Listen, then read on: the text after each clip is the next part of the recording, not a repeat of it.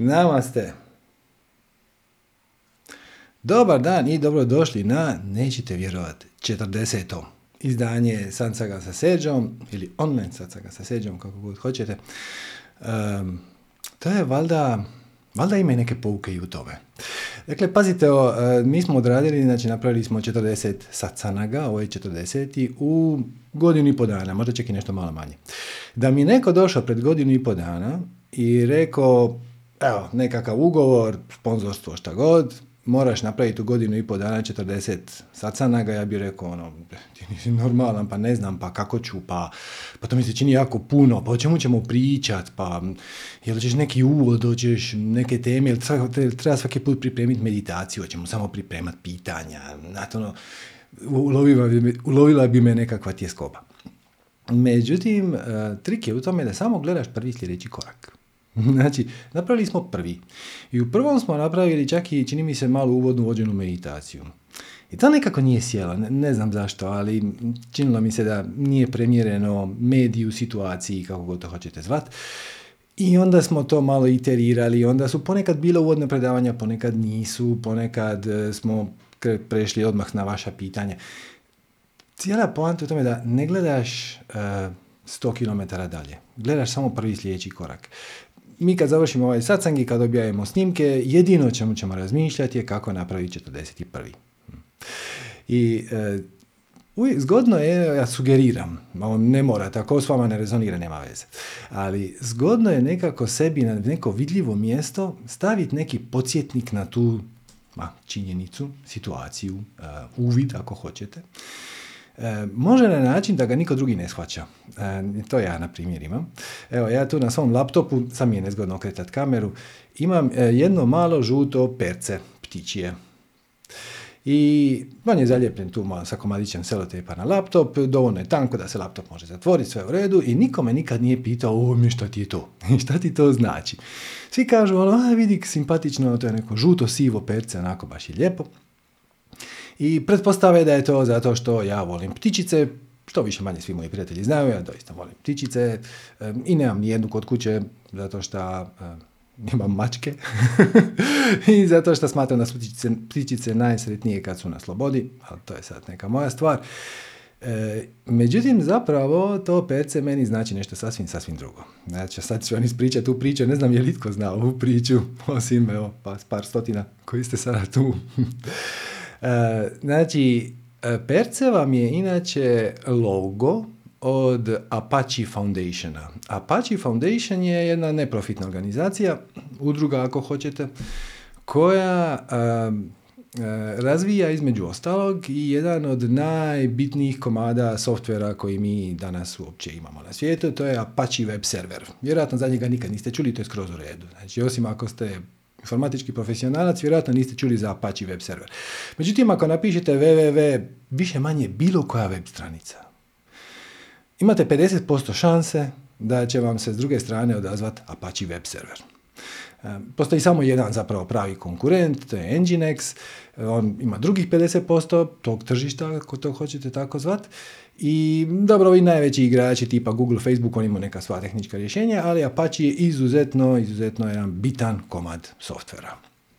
I sad pazite, sa web serverom stvar je malo specifična. E, to je komad softvera koji vi ostavite da radi. I onda on mora raditi 24 sata dnevno, 7 dana tjedno, svaki dan.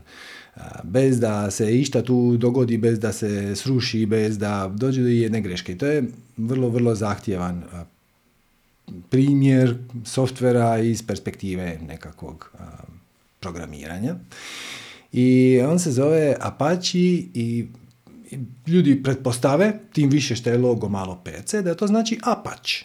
Apache kao indijanci, Apache, znate ono, Apache, Komarči, Siuksi i tako dalje. To je samo donekle istina. Zapravo, Porijeklo tog imena Apache definitivno je pomoglo to što je to i usput i Apache, pa kao indijanci i sve to ok, ali zapravo on je dobio to ime zato što je na početku on bio a peći web server. Peć je zakrpa. Kad vam nešto na programu ne radi, onda popravite problem ja, i onda ga zakrpate. Ja. Znači, peći web server znači web server koji konstantno dobiva neke zakrpe. Prvih par godina kad su ga entuzijasti napisali, on je inače besplatan, e, on se stalno se rušio. I stalno imao neke sigurnosne propuste i onda su oni zakrpavali i zakrpavali i zakrpavali i danas je to jedan onako vrlo, vrlo stabilan, ozbiljan komad softvera na koji se zbilja možete pouzdati. To je nemoguće bilo napraviti iz prve. Znači, nije bilo moguće da ekipa programera, ma koliko oni bili vješti sjedne i iz prve napiše software koji će raditi besprijekorno u svakoj mogućoj situaciji 365 dana godišnje, 24 sata svaki dan, dakle, bez da ima jedan problem u sebi. Ali to je e, peći web server. I ta sitnica, ajmo to tako nazvat, da uspjeh ili kakav god, u ovom slučaju ovo je inženjerski uspjeh, Uspjeh ne dolazi tako što si ti jako, jako pametan i onda iz prve sve napraviš kako treba. Uspjeh dolazi iz toga što ti malo pomalo iterativno popravljaš situaciju. Znači svaki put nešto malo popraviš, svaki put nešto malo dodaš i onda s vremenom to postane dobro. Tako da ja se nadam da to vrijedi za naše sacange koji smo evo, po, po 40. po redu kad gledam samo danas tehniku koju koristimo za to i konfiguraciju kompitera, to nema nikakve veze sa prvim koji sam odradio sa slušalicama sa mikrofonom. Sad je tu profesionalni mikrofon na stalku, znači pokazat ću ga. Da ide. To je profesionalni mikrofon na stalku, ima zvučnu karticu koja se predprocesira, to se pojačava, pa se komprimira i to se dva put komprimira ne kompresija kao MP3, nego kompresija kao kompresija zvuka, neću se ići u detalje, pa onda prolazi kroz neke filtere, pa onda se skidaju šumovi, pa onda to sve skupa se miksa sa time šta vi pričate, pa onda se tu još dodaje glazba sa strane, ista stvar i sa videom, uklanjamo podlogu, ja za sebe zapravo imam zelenu krpu, mogu vam to čak i pokazati, znači kako soba sad doista izgleda, zapravo izgleda ovako. nije ni malo spektakularno, ali znači ja dodat ako malo bampus, tako da mi to bude malo zanimljivije, uzbudljivije. To se sad oglasio software. E, malo pomalo, ništa od toga se nije dogodilo od danas na sutra. Mi smo malo pomalo testirali opremu, dodavali, mijenjali, miksali, uzimali, odbijali i tako dalje i tako dalje, dok na kraju to nije izašlo na ovo što je već danas izašlo. Tako da nije vam loše staviti na stol ili već negdje gdje vam je pri ruci neki mali podsjetnik koji će vama i možda nikom drugom znači to da samo treba poduzeti prvi korak. Samo treba poduzeti prvi korak i onda tek napraviš drugi, onda će doći treći, četvrti, peti. Po putu ćeš uočavati šta se može unaprijediti. Užasno su vam pomogli, naravno, jako su nam pomogli vaši komentari nekom upozorio da ne smijem koristiti riječ užasno u pozitivnom kontekstu. Pa, dobro. Znači, vrlo su nam pomogli vaši komentari. Svaki put kad napišete meni se slabo čuje na mom mobitelu, onda mi potražimo imali nekako rješenje, te e, solucija za, tu, za taj izazov. I onda ponekad to ispadne bolje, ponekad čak ispadne lošije, znalo nam se i to desiti. Na jednom sacangu e, zvuk je stalno krčao. Znači, svako malo bi napravio još dan danas ne znam zašto. I nema veze, više se nije ponovilo, ja sam nešto tu reinstalirao i kraju sve ispalo u redu. Tako da, idete samo, radite prvi korak u smjeru svog najvećeg veselja, jer, jer zašto biste drugačije? I sad ćemo mi naravno proslaviti ovaj 40. jubilarni satsang s vama, s vašim pitanjima. Ja samo prije što krenemo na to bi dao jedan, jednu crticu ovako malu. Danas na ovom odbrojavanju ste imali sličicu kolibrija. Evo ću vam je staviti na ekran, ponovno. Evo, ugasit ćemo, ugasit ćemo ove tekstove preko. Evo ga, znači imali ste sličicu kolibrija. U šamanskoj tradiciji kolibri je izuzetno važna spiritualna životinja. E sad, zašto je spiritualna? Zato što je kolibri u stanju sa naporom svojih krila i sa velikom tehnikom koju ga obdarila majka priroda, praktički levitirati u mjestu. Znači, bez obzira šta se oko njega događa, da li puše vjetar, dobro sad, u, u nekom razumnom okviru, ako puše uragan, onda ne, ali ako puše vjetar, svejedno kolibri je u stanju praktički stajati na mjestu, mašući krilima E, a zašto mu je to bitno? Tako da može doći do cvijeta i sa svojim dugačkim krilcem, e, rilcem, pardon, svojim nosićem, svojim ustima, sisat sav nektar života. Znači, kolibri je vrlo, ako je na spiritualna životinja, je u stanju, bez obzira na to što se događa oko njega, uživati u životu. Eto, to je jako jedna mala crtica, samo da objasnim zašto, zašto smo imali danas kolibri na naslovnici, činilo mi se zanimljivo.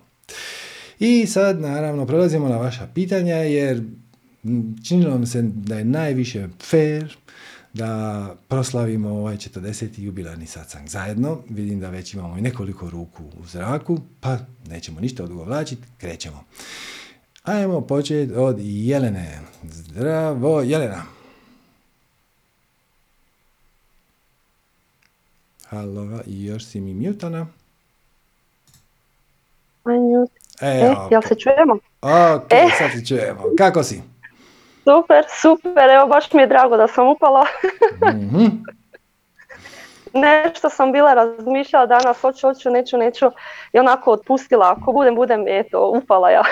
super, Bravo, baš mi je drago. Sigurno je sinhronicitet. E, hvala. Samo me jako zanima što imaš za pitat.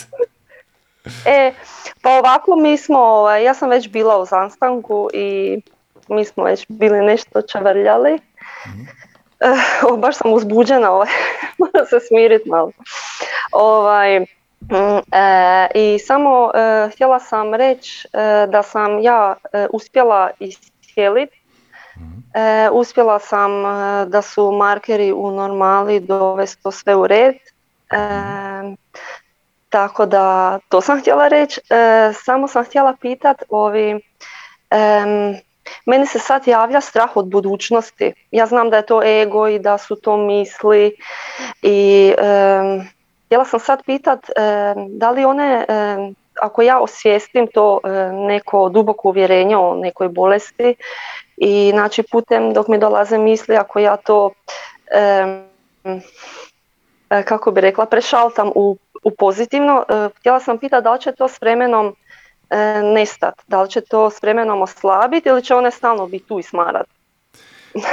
Pa, one će te smarati dokle god ti njima daješ uzroka za smaranje. Znači, nije toliko ideja da ti prebojaš uh, crnilo koje imaš. Znači, imaš crnu fleku na zidu i sad ćeš, koja je došla tu zbog nečeg, ja? i sad ćeš ti uzeti malo bijele boje i to ćeš prebojati. Uh, to, to bi ti bilo, neću ja sad misliti ove crne misli, ne misliti na nešto lijepo. E, ideja je da prepoznaš da imaš crnu misao, koja se u ovom slučaju tebi odnosi. Na budućnost možemo se vratiti konkretnije, ali ovako konceptualno. Znači, prepoznaš da imaš neželjenu misao i onda uđeš u analizu. Nijedna misao ne dolazi iz vakuma. Nijedna emocija ne dolazi iz vakuma. Sve one dolaze iz tvog sustava definicije uvjerenja. I onda se zapitaš. Ono, da, da zapitaš se šta je najgore što ja vjerujem da bi se moglo dogoditi i onda, i onda vidiš. Znači, evo, da budemo konkretniji, sad kad već imamo te tu. A, koja je točno strah od budućnosti? Znači, u zdravstvene tipa? Da, da. E, pa javljaju se misli kao da bi se to moglo vratiti. I tako u tom smislu. Svačam, svačam. I ovaj... Hm? Ja, ja, ja, dobro, ja jako dobro znam koje je uvjerenje tu iza i, ovaj, I onda ja to, čim se javi, ja onako zahvalim, kažem ok, ti si tu, ja ne mislim da je to tako, ja mislim da je to tako, kako ja mislim, ja ovdje kreiram svoju realnost i onda počinjem sa tim pozitivnim afirmacijama, jednostavno to nestane, ne dam da mi vibracija padne, da mi krene taj momentum i ono, ono ode i onda ovaj, i vi ste mi bili rekli ono prati, prati svoju strast, to je tvoje rješenje. Ja onako sam mislila kako ću pratiti svoju strast, ja moram prvo ovo riješiti, to se treba riješiti. Onda sam skontala poslije da to ego hoće riješiti, a da je u biti stvarno sve u, u, tome da se prati svoja strast, e, jer sam tu spoznala i koja moja strast dok sam počela nešto raditi. Tako, ovaj... Drugim riječima, ti hoćeš reći da ovaj tvoj zdravstveni izazov koji si imala, ti je bio zapravo izuzetno koristan zato što ti je pomogao da osjetiš svoju strast. Pa i to, a i e, sve mi je to bilo super jer e, okrenula sam se sebi, počela sam raditi na sebi i spoznala sam tko sam i to mi je najveći dar od, od svega toga šta, šta mi se moglo desiti. Znači gledam to pozitivno kao, kao da je to super bilo za mene, jer i je. Eto vidiš. Što ti reći? Znači, možemo reći da tebi na neki način nedostaje samopouzdanja. Ali pravo samopouzdanje nije ima tu napred odgovore na sva moguća pitanja ili situacije ili izazove koji se mogu dogoditi. Pravo samopouzdanje je znat van svake sumnje da šta god da ti se dogodilo, dogodilo ti se s razlogom i da ćeš se znat s time nosit. Znači, sad samo je sad samo pogledaš, znači, tebe je strah da će se to vratiti. Je li iza toga stoji strah od smrti ili iza toga stoji strah od e, neugodnosti zato što ćeš ponovno morati ići na neke lijekove i tako to?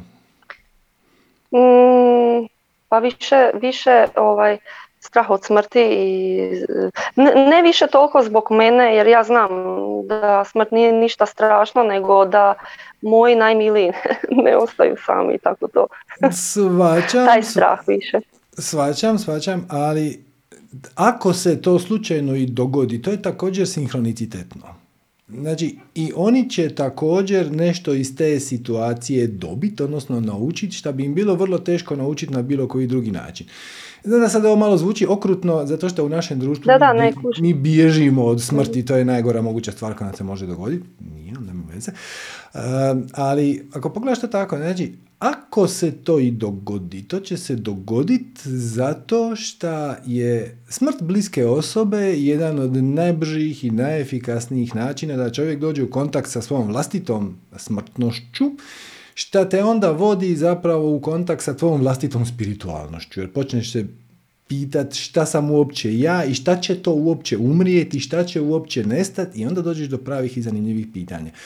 Tako da, kako bih rekao, opet, ako to gledaš u kontekstu da je smrt najgora stvar koja se može dogoditi, što mi u zapadnoj civilizaciji dosta smo blizu tome, onda pričati o ovome nema previše smisla. Ali jednom kad shvatiš zapravo da ti ne nestaješ, znači tvoj identitet, tvoja, tvoja osnovna priroda ne nestaje, onda stvari malo sjednu na svoje mjesto. Onda je smrt bliske osobe, sad pričam iz njihove perspektive, jedan od bitnih načina na koji se a, može doći u kontakt sa o svojom vlastitom spiritualnošću.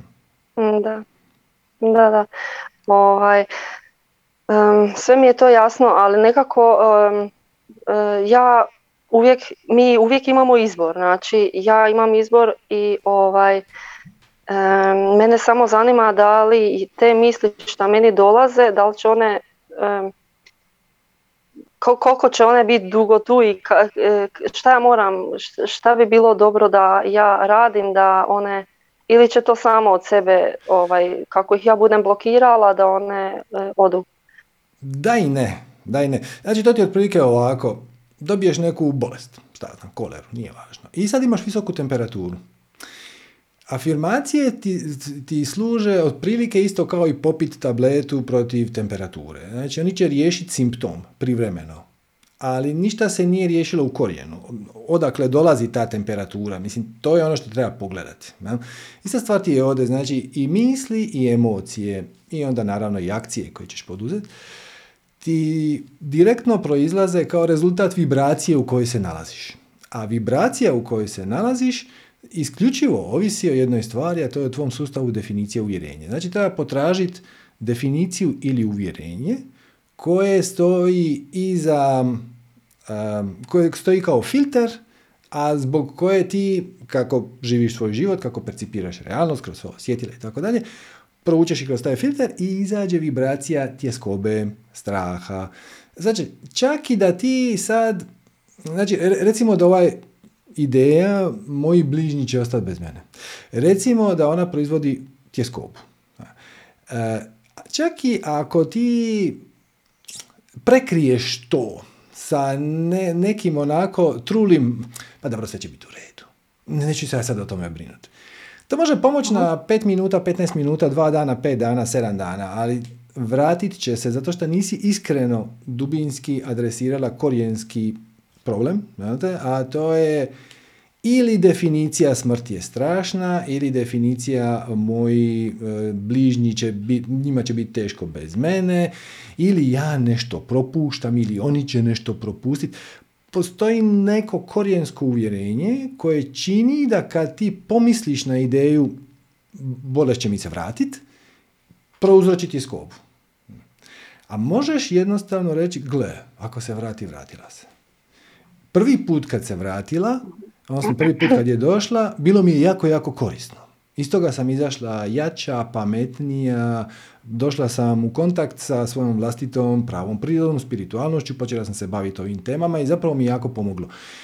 Možda će i sljedeći put, odnosno sigurno će i sljedeći put doći za najviše dobro. E sad to ne znači uvijek nužno da će to se dogoditi na način kako ti priželjkuješ. Dogodit će se na način koji je najbolji za svih. I onda se samo opustiš. Svačeš, dokle god ideš adresirati jednu po jednu, ti ćeš sad, ti ćeš sad adresirati tu, uh, mojima će bližnjima biti teško. Ja ćeš zaključiti u nekom trenutku da i neće biti teško. Mislim, bit će što će biti i ti tu ne možeš ništa. E, ali onda ostane neka sljedeća definicija uvjerenja koja kaže ja ću propustiti njihovo odrastanje, ja to ne bih htjela. E onda se pojavi neka sljedeća koja kaže ja ako se razbolim neću njima moći biti dovoljno na usluzi. Onda se, dokle god zapravo ne adresiraš korijen, a korijen je, gle, šta bude biće, e, i, i sa ovom sam se uspjela izboriti situacijom, nema nikakvog razloga da vjerujem da će mi život dati neki izazov koji ja neću biti u stanju adresirati, i znam da ću uvijek dobiti stvari za svoje najviše dobro i za opće najviše dobro i nije važno šta će se dogoditi, važno je kako ću ja na to reagirat. To, to su stavovi koji ti daju pravo samopouzdanje. Znači, znaš kako kaže kineska poslovica, sigurnost se ne dobiva podizanjem zidova. Sigurnost se dobiva otvaranjem vrata. Znači, dokle god ti da bi zaštitio svoje malo selo, dižeš sve veći i veći zid, samo ono prihvaćanje, da. Da, da, da. Samo je pitanje s kolikim će topom doći neprijatelj. I što imaš veći zid, oni će pretpostavljati da ti imaš više toga zaštititi i onda će dolaziti sa sve većom i većom vojskom. Siguran si tek onda kad kažeš, gledajte ljudi, uđite. znači, nema nja šta se brinuti oko toga. Ako se iskrsne neki problem, ja ću se s njime znati izboriti. Tako da, da, dokle god prekrivaš te misli i ono pokušavaš ih tjerat kod dosadne muhe, oni se jednako kod dosadne muhe vraćaju. Ali kad shvatiš jednom trenutku da, ok, muha ti je na glavi, ej, šta sad? Mislim, big deal. I onda to prihvatiš i pustiš muku da ti hoda po glavi jer neće nikakvu štetu napraviti, onda se možeš opustiti. uh pa tako sam ja, ja sam i sve to prihvatila, taj izazov sam prihvatila i, ovaj, i probala sam, mislim, ne da sam probala, nego jesam izvukla ono naj, najbolje iz toga. Ja stvarno strah nemam, nemam nikakav strah, te misli što mi dođu, to mi dođe, ako baš ništa ne radim, onda mi dođe, neka mi proleti, ovaj, ali ovako nemam, nemam strahova i nemam tih toliko negativnih misli, ali nekad mi se zna pojaviti pa onako sam htjela pitati dokle da, će da. to. da, gle, opet nije važno. Znači dokle god e, ti si u stanju i sposobna prepoznat misao koja ti je došla kao neželjenu, negativnu i tako dalje i onda je zanemarit, nije važno koliko ih dolazi. Znači. E, pa to, baš to. Ovaj, onda, hoće, li, hoće li nestati ili ne, to je bilo tvoje pitanje. Možda hoće, možda neće. uh Tipično će se pojavljivati sve rijeđe, rijeđe i rijeđe i onda će to postati dovoljno rijetko da zapravo više nećeš ni primjećivati. E sad, dijelom nećeš primjećivati zato što e, će one manje dolaziti, a dijelom nećeš primjećivati zato što ćeš biti toliko iskusna u uh, njihovom pravovremenom prepoznavanju i pridjeljivanju predznaka, pa šta ima veze, da čak i ako dođu zapravo će to sve skupa, ćeš to riješiti automatizmom u 30 sekundi i onda više se nećeš ni sjećati da se pojavila. Da, pa tako i sad i rješavam dok me dođu odmah fokus na nešto drugo i odu. Mhm. Tako da ovaj, mislim da sam narasla po tom pitanju. e, još sam imala jedno pitanje. E, ako bi moglaš pitat, e, nije mi jasno, neki kažu da uvjerenja i blokade su jedno te isto, neki kažu da nisu. Sad ja sam htjela vas pitati da li je blokada i uvjerenje jedno te isto. Pa ne nužno. Znači, negativna uvjerenja, limitirajuća uvjerenja su blokade. Ali mi imamo u sebi more uvjerenja koja su pozitivna i koja nemaš zašto mijenjati. Na primjer, imaš uvjerenje koje ti čuva život je e, ne valja skočica nebodera jer to nećeš preživjeti. To je samo uvjerenje, to niko od nas još nije probao i to je dobro. Ne, nemojte to probati. to je jedno uvjerenje koje te štiti. Jednako tako možeš imati uvjerenje dobro se dobrim vraća. To je samo uvjerenje. Ponekad ćeš ti napraviti dobro, a neće ispast najbolje. I dokle god si ti to napravila iskreno, čistog srca, sa pozitivnim namjerama, hoće li to neko drugi prihvatiti, hoće li to neko drugi iskoristiti, hoće li to neko drugi zloupotrijebiti, to nije tvoja stvar. Tako da, zadržati jedno takvo uvjerenje, dobro se dobri vraća, je vrlo korisno i ono ne predstavlja blokadu. Hm? Uvjerenje jednako tako i, pa mislim, puno stvari koje mi ovdje e, prezentiramo kao potpune istine, jesu potpune istine, ali iz naše perspektive života ne izgledaju nužno tako. Znači, na primjer, možemo reći, e, prihvatiti sa ljubavlju e, negativnost izvana je dobro za širu okolicu, ne samo za moj život, nego za širu okolicu. Sigurno svatko od vas ima neku situaciju ili je imao gdje to nije nužno ispalo tako. Bilo bi ti možda lakše, možda bi ti bilo efikasnije, možda bi ti bilo profitabilnije da si bio gad. Ali nisi, postupio si pošteno i kad gledaš samo taj jedan mali, mali događajčić, može izgledat da to uvjerenje nije posve točno. Naravno, kad pogledaš širu sliku, onda vidiš da je to doista tako.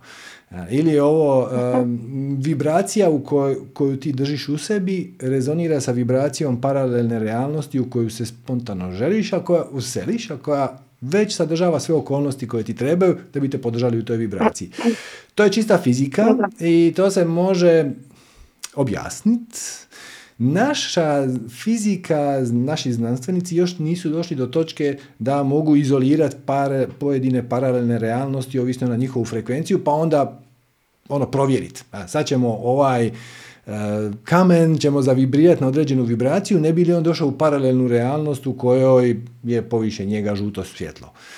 E, I to što mi to nismo u stanju još eksperimentalno provjeriti, to ne znači da to nije točno, ali opet, iz naše perspektive života u ovom 3D, to ne mora uvijek izgledati tako.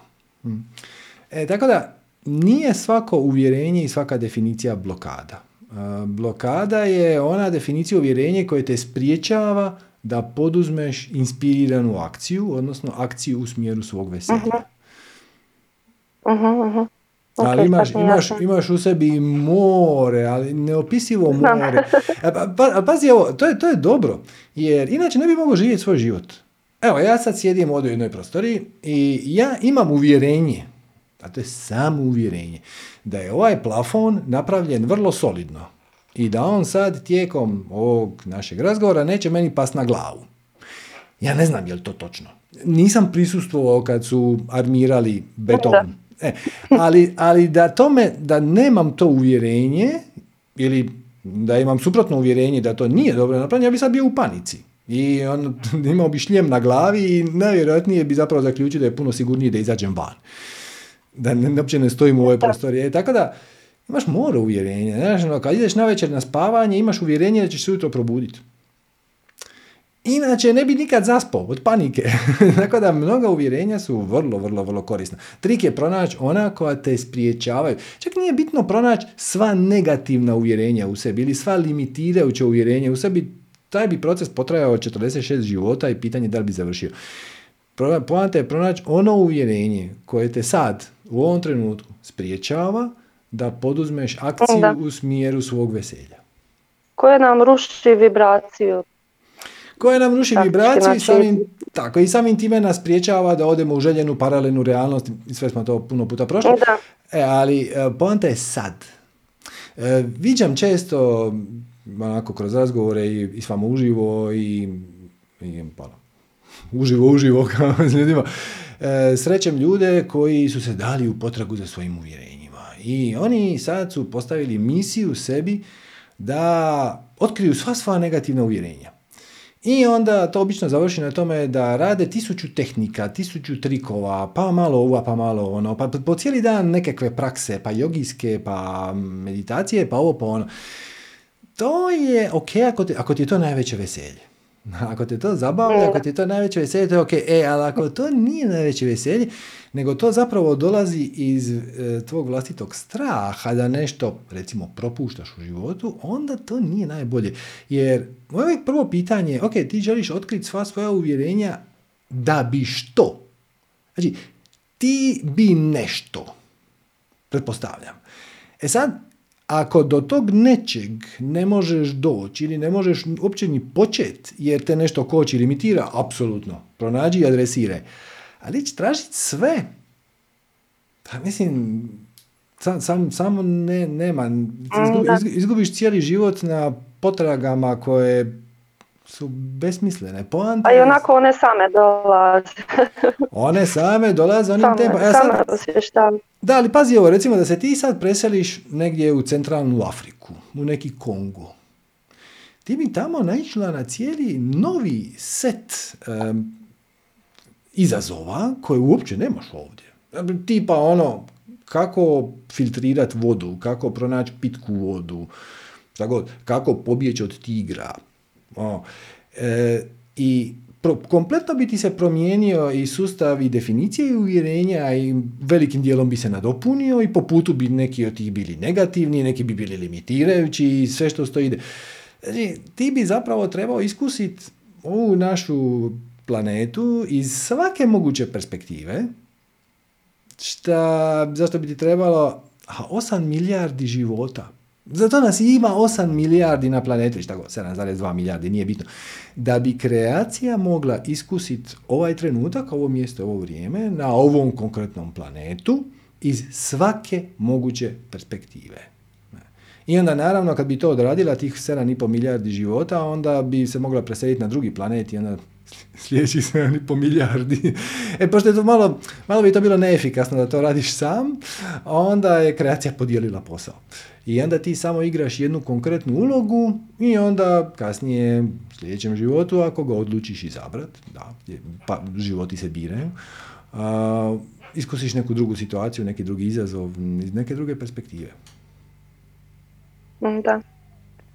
Meni su fascinantne te paralelne realnosti, ja ih zamišljam kao hodnike. I ovaj, e, ako mi se nešto ne sviđa u tom hodniku, kažem, ok, to nije moj hodnik, ej, neću gledati u taj hodnik, gledat ću ovaj hodnik drugi, tako, znam, tako mi je lakše. Jer ne znam, sad nešto što je doktor rekao, ja ono, e, ok, to je tvoj hodnik, nije moj. Mhm. Ja sam u ovom, gledam ovaj, jer znam ako gledam ovaj da ću ga oživiti, da digla. Tako onda bi lakše ovaj hodnik. Šta je u ovom hodniku? Idem gledati ovaj hodnik. E, tu je lijepo, tu ću gledati. ok, super, ali, ali ne, opet je ideja ne bježat. Znači, neko ti ponudi negativno uvjerenje. Negativno uvjerenje, e, doktor može uh reći, ako ne napraviš to, to, to, to i to što sam ti ja rekao, bit će strašno. Do, nećeš preživjeti. E, ok nije ideja toliko uh, prebojati to u glavi. Jer reći ono, ma nije, ma šta on zna. A, zapravo u sebi se brinu. Da, da. E, nego ideja reći, ok, možda je on u pravu, a možda i nije. I idem ja sad istražit, ide, ajmo, ajmo krenut, ako, ja, ako rezoniraš njegovim rješenjem, kreneš njegovim rješenjem, ali onda po putu gledaš jel to funkcionira ili ne funkcionira, pa nešto dodaš u njega, pa, pa nešto da, korigira, korigirate zajedno. Ti kažeš ovo mi nije radilo, imam neke nuspojave. I ne kaže, nije ideja uh bježati od negativnih uvjerenja, nego se suočiti s njima. Inače, da, to, inače je to samo spiritualni bypass. Znaš, ono, joj, sad sam se iznervirao i cijeli sam u tjeskobi, idem malo meditirati da se smirim i onda ću malo zaboraviti na to, ok, dobro, hoćeš, to je, to je flaster, to je prvi korak, odlično. E, ali nakon što si se malo smirio i vratio si se u svoju prirodnu višu vibraciju, ajde sad iz nove perspektive promotri tu situaciju u kojoj si bio prije pola sata i pronađi neko ideju, rješenje, koncept koji s tobom rezonira. Da, da, da. Super. Lijepo ste mi to objasnili. Sad mi je puno ovaj, jasnije. Ovaj, I puno vam hvala. Znači, poanta je samo prati, ja sam skužila je poanta stvarno pratiti svoju strast. Jer ja sam prije isto to radila što ste sta, e, rekli, ono, dok mi nije bilo dobro, ide meditirati, vizualizirati. Ja sam bježala od ove realnosti mhm. koja je bila tu i onda ovaj, dok sam napravila to, za 10 minuta, minuta mene opet nije bilo dobro. Onda sam se pitala šta je ovo, ovo ne radi, šta, šta ove tehnike, ovo ništa ne koristi. Tako da nisam skužila da je stvarno poanta nešto radit, uživati u tome, pa da je to bilo šta, ono, po kući nešto. Samo da, da ne mislim i da uživam u tome, da se fokusiram u sadašnji trenutak, u to šta radim i onda nema misli, ne dolaze. Dolaze, ali ne toliko. da, da, da, ali opet više je ideja ulagati energiju u željeno. Da, da nego, kao suprotno, ono ulagati energiju u neželjeno. E. Znači, e, ljudi često ulažu energiju neželjeno. Znaš, ono, evo, to, dođeš kod doktora i onda ti on kaže, vi znate, imate neki sindrom, bolest, lijevo, I sad se ti počneš se brinut. I onda još plus, obično će ti doktor servirati neko uvjerenje. A se uvjerenje tipa, to će trajati šest mjeseci. To se ne može riješiti drugačije nego ovako. To su samo uvjerenja koja možeš prihvatiti i ne moraš da, da. E, I onda ti, onda ti doktor kaže to će biti ozbiljan problem, neće to biti tako lako i sad se ti počneš brinut. I onda pošto se brineš, slabije jedeš, slabije spavaš, izgubiš apetit i po noći imaš otvorene oči od panike, šta nikako ne pomaže tvom ozdravljenju. I onda u nekom trenutku osvijestiš da to što si izgubio apetit i što ne spavaš najbolje ne pomaže. I onda se počneš brinuti zato što se brineš. I onda tome nema kraja. Da. Tome nema kraja. E, ideja nije bježati od toga, nego uložiti svoju energiju i fokus u željeno. Hm? Ne, umjesto u neželjeno. Ne, ne ići rješavati bolest, nego gledat uh, kako šta, u što bi ti mogao doprinijeti, kako bi ti mogao unaprijediti život drugima, kako bi ti mogao davati svoje talente drugima na najefikasniji mogući način. I istovremeno, znači to će ti pomoć da adresiraš ono prvo. Uvijek gradiš željeno, umjesto da popravljaš neželjeno. Jer kad popravljaš neželjeno, onda si na vibraciji neželjenog. I onda imaš sve više, više neželjeno. Da, da, da. da, da. Tako da, ima puno, okay. ima puno tehnika za eh, promijeniti svoju vibraciju.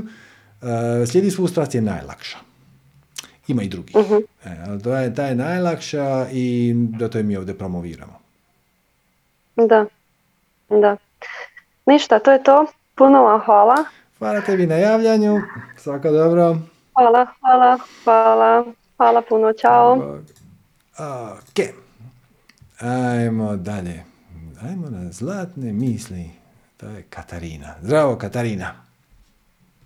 Zdravo, se čujemo. Juhu, odlično se čujemo. Kako si? Dobro sam, evo čekala, čekam ovdje, kada malo dete da se uključim.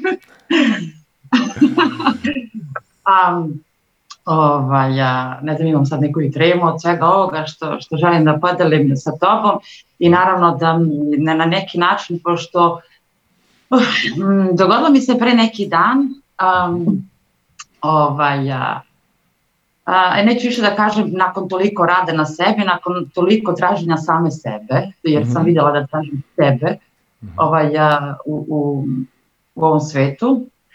Um, dogodilo mi se pre neki dan da sam vidjela da sve ono što u meni izaziva neke reakcije, da kažem negativne, jesu zapravo moje misli o meni, što ja mislim o samoj sebi. Naravno. E, um, nekako, ovaj, kada se dogodi nešto s polja, ja sam primetila, primetila sam da, uh, znači ja sam se od same sebi iznenadila, da neki put sam imala takvu burnu reakciju, burno reagujem i onda se pitam, a zašto ja ovo radim, što ja tako reagujem? Ovaj, I onda sam se mislila, onda sam pogledala, čekaj, ova situacija nije baš takva kao što ja mislim, ova situacija jeste, ali nije takva. Mhm. I tu mi se desilo kao, ne znam, upala sam u neki, kao neki prostor Mhm. gdje sam vidjela samu sebe i na neki način osjetila sam stid, osjetila sam stid, osjetila sam sramotu, osjetila sam krivicu i plačem kao kišna godina. I evo, od tog dana samo plačem, plačem. I, a ujedno sam i srećna, ujedno kao da sam ušla u neki novi život Mhm. koji sam priželjkivala toliko i sve su mi boje, um, sve mi je toplo, sve mi je lepo, sve mi je mm, ono drugačije, Mhm. je, onda se desi nešto da osjećam um,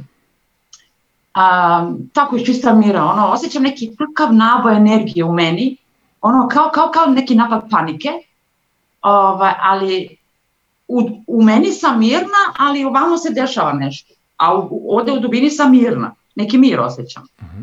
Ali dešava se nešto što ja sad ne razumem šta je to. Da li je to suočavanje sa svojim egom, na neki način, ne kao da osjećam to, da, da vidim sebe, ovaj, a, evo sad sam ja napisala to konkretno, malo sam jako uzbuđena još uvek od svega toga, ovaj, a, kada vidim svoju, kada vidim svoju percepciju, na primjer, ja, ja tačno sam videla kako sam videla sebe. Mhm. E, sad, ću, sad ću ti dam jedan primer. Na primjer, um, neko nešto mi kaže i ja vidim da mene smeta ta izjava i osjećam tu nešto, ja sam mislila da je to intuicija, ali to nije. To je zapravo uvjerenje, to je nešto što ja nosim u sebi, kako ja vidim na to, nešto mi smetalo. Zato što vjeruješ da tu ima uh, istine. Dobro. Recimo, kad bi ti ja sad rekao, e, ta zelena majica koju imaš ti je apsolutno užasna. Dobro? Ti, ti bi rekla, ja, ja nemam zelenu majicu, mislim, to se ne odnosi na mene. Da, Znači, da. E, ali ako ti kažem ta frizura ti je užasna, onda bi ti to malo pogodilo. Zato što to se odnosi na to, mislim nije naravno, samo primjer. E, znači, reagiramo na one inpute izvana za koje mi vjerujemo da nose barem dio istine. Odnosno, da, da su barem velikim dijelom istiniti. Inače na njih ne bi reagirali.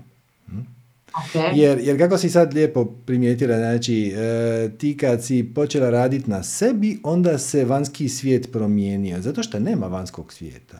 Da, nema, znam. Nema, Da. nema, to je samo naša projekcija. I Da. ako ovo shvatiš u pozitivnom smislu, znači povrijedilo me to što mi je neko rekao, nemam pojma, da ja nisam dobra majka. Zašto je to mene povrijedilo? Zato što ja vjerujem da je to, barem do neke mjere, možda točno. Da ja ne vjerujem da je to točno, ono, samo ne bi, ne bi se trzla. Ko da ti ja kažem, "O, ti si sigurno rođena na Marsu. Mislim, Da, da. nisam, Da, da, ok. I Da. samo ideš dalje. E, i onda shvatiš zapravo da ti, te stvari koje dođu izvana, koje te povrijede, su vrlo Da. korisne. Vrlo su korisne. da, da. Zato što da. pokažu ti tamo gdje si zadržao neko uvjerenje koje te ne služi. Mhm, mhm. Shvatila sam to. E sad, ima još nešto. Em, dobro, sad sam već ovo što sam pisala. Da li reakcija nam ukazuje naše uverenja, naše verovanje? Da. Da, znači emocija, misao i akcija. E, oni su zapravo svi refleksija naše vibracije. Samo e, emocija dođe praktički odmah, za misao treba par sekundi, a Da. akciju ponekad poduzmemo, ponekad ne poduzmemo, pa sad možeš reći da je i nepoduzimanje akcije također oblik akcije. E, Tako da najlakše i najbrže je mjeriti svoju vibraciju kroz emociju, zato što ona trenutno dođe. Ali možeš, Da. i, možeš i kroz misao, koja se Da. pojavi nakon 15 sekundi ili čak ponekad i kraće, Da? a možeš i kroz e, akciju e, koja je Mhm. najsporija. On- Ona je pogotovo zanimljiva kod e, limitirajućih i blokirajućih uvjerenja. Znači, ja vjerujem da je moja najveća strast ne znam, pisanje. I, Pisanje, ja. Na primjer, Ja odlično. sam pisanje. A, super, kako sinkronicitet, čitam ti misli. E, ovaj, međutim, gle, prošlo je pet godina, još nisam počeo pisat. Znači Da, da. znači da imam neko skriveno uvjerenje, negativno, limitirajuće, mislim, može se i tako. E, tako da, da, to definitivno nije intuicija. To je samo, naše emocije su refleksija našeg sustava definicije uvjerenja. Uvjerenja, da. da. Ono što je meni fascinantno još, nešto da podelim, kada mi se to desilo, ovaj, a, kada sam vidjela moje misli o sebi, kako, kako da ti objasnim? jedan primjer, na primjer sad, neka osoba nešto je uradila, uradila onako, ja, ovaj, ja sam to vidjela i ja sam sebe na neki način zbog tog čina koja ta osoba uradila, vidjela sam na primjer da sam ljuta, da imam neki strah, šta ako, šta ako, i vidjela sam ovaj, da zapravo da ja mislim o meni samo tako. Da, da, da, ja u sebi tako mislim. Jer da ja u sebi tako mislim, ne bi mi se to desilo s polja. Ili bi se desilo, ali to ne bi ni primijetila. Samo bi prošlo pored tebe. E, a ako te, ako te pogodilo, to znači da, držiš neko uvjerenje unutar sebe da. se to odnosi na tebe na neki način, da? Da, ok. Um, ok. I onda nakon toga jedan taj jedan proces. Kad ja vidim, kad ja vidim ovaj, bože, kako ja mislim o sebi, šta je, kako ja to mislim o sebi, ovaj, desi se da nakon toga se izvinim, izvinim se, izvini, pogrešno sam procenila, uh ovaj, i onda osjećam krivicu, a, osjećam stid i onda plać, kao kišna godina. Ok, znači super, ispričaš se odlično, izviniš se, to je u redu. Da. oprostiš toj drugoj osobi ako je slučajno ona inicirala to što te povrijedi. Da, da, e, ali onda, onda ima i sljedeći bitan korak, a to je oprostiš sam sebi. Oprostiš sam sebi jer znaš da to zapravo nema baš puno veze s tobom. Znači, to što te ta osoba povrijedila zato što je nešto ružno rekla, je tebi služilo. Zahvališ joj se na refleksiji, zahvališ joj se na sinhronicitetu. Čak i ako se e, još uvijek potpuno ne slažeš sa njezinim postupkom, Dobro. E, oprostiš zato što je to je služilo tome da ti shvatiš da, to s tobom ne rezonira. Sad znaš malo više o samom sebi. Da, da. I, onda to, I onda znaš da je ta lekcija naučena, prihvaćena, da je imala smisla i ono, zahvališ se i oprostiš sam sebi. Znači, to je kao da zamjeraš sam sebi što u drugom osnovne nisi znao podijeliti 150 kroz 30. Aha. u drugom osnovne to nisi znao, ali u trećem si naučio ili kad već, nije važno i mhm. u trenutku kad ti je neko to prezentirao i pitao te prvi put koliko je 150 ili 30, ti nisi znao. Da šta ćeš se sad kriviti oko toga? To je bilo u tom trenutku za tvoj uzrast i taj, recimo, osjećaj krivice i sramote zato što ti pred cijelim razredom to nisi znao, a sad bi to izvalio iz topa, je služio tome da ti to naučiš. I sad si to naučio i sad se sad, mislim, može, mogli bi se do kraja života bićevat zbog gluposti koje smo svi radili.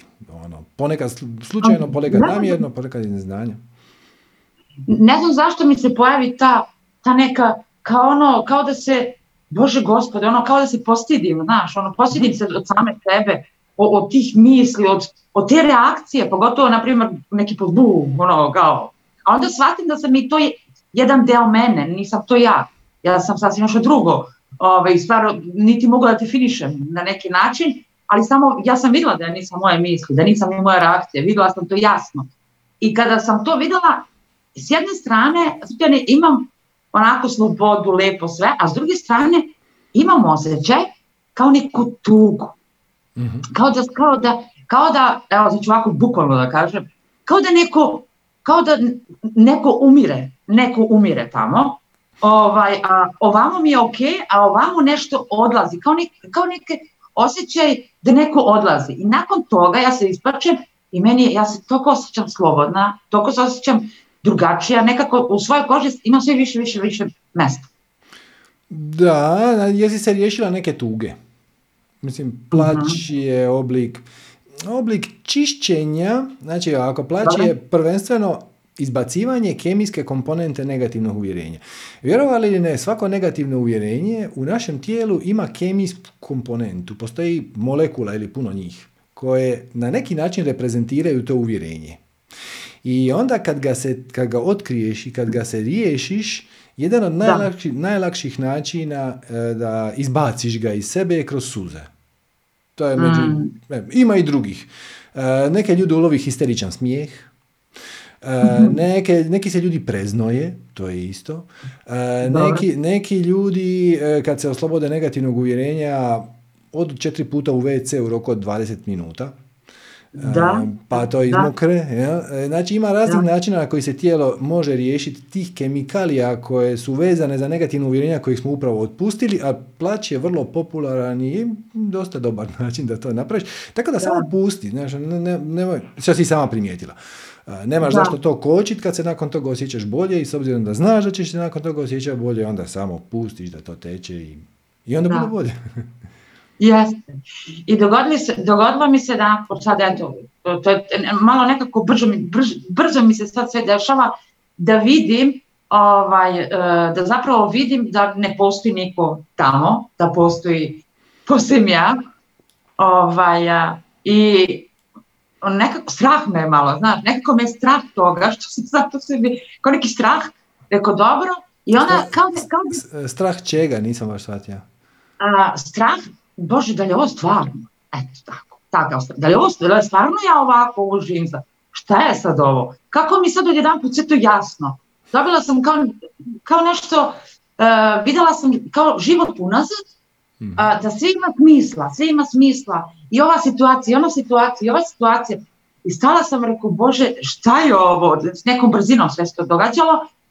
I ima tu jedna priča o, o sunčici, o jednoj maloj devojčici, ovaj, kada sam ja bila mala, ja sam vidjela tu jednu devojčicu, imala žutu kosu, lijepe, plave okice i ona je na meni ostavila trag cijelog života. I ja sam mislila da ovim čerku bit će sunčica, međutim nije, e, drugačije se zove. I ja cijelog života očekujem tu sunčicu. I, ma, moja čerka rekla, mama, bit će sunčica, ona, da će mi podariti unuku i to sve. I meni se dogodi pre tri dana uh, da sam shvatila da koga ja tražim da ta sunčica sam zapravo ja, ne tražim samo sebe. I da mi je to bilo kao putokaz, kao nešto ono, ono, i ovaj, uh, kažem ti, vidiš tam da sam uzbuđena i, i sve mi je, sve mi je ono tumačilo odjednom, sad bu, bu, bu, bu, evo ti to, to, to. I onda kažem, stani, stani, stani, ne mogu više, ne mogu. Da, da, da, znači ovako da sumiramo sve što smo ispričali. Znači ti u principu imaš valove euforije, kad si super, kad vidiš e, da je sve ima smisla, da su sve tvoje pogreške. I valove gdje te obuzme neka krivnja, neka tjeskoba, neki stres, To je najnormalnija stvar. Znači, pogotovo u ovo doba tranzicije. Tebi se čini kao da ta krivulja ide ovako nekako. Malo sam gore, malo sam dole, malo sam gore, malo sam dole. Ali zapravo ta krivulja ide malo sam gore pa sam, pa sam dole, pa, ali stalno se penje prema gore. Znači, ona ima svoje uspone i padove, ali kad pogledaš uh, cijeli trend onako uprosječeno, ona stalno ide prema gore. Ona ima znači, gore, dole, gore, dole, gore, dole, gore, i onda, eh. Tako da to ti je, to je tako i to je super jer znači da si zajahala taj val i čistiš ono što treba pročistiti sebe i nakon toga se osjećaš uzbuđeno i onda, kako Buda kaže, sve su sve su pojave u svojoj prirodi nestalne, to u prijevodu znači da možeš slobodno biti sigurna da kad si u najcrnoj rupi dolaze bolji dani. Ali jednako tako možeš biti sigurna i kad si u potpunoj euforiji da dolaze gori dani. I to je ok, to je život. Imaš jednu divnu mm. zen priču, da ti uzvratim pričom na priču.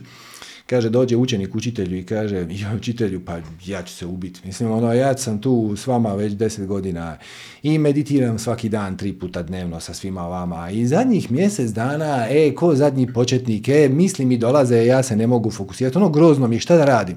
Kaže učitelj, ma to, prođe. Sedam dana kasnije dolazi učenik, rekao, učitelj oduševljen.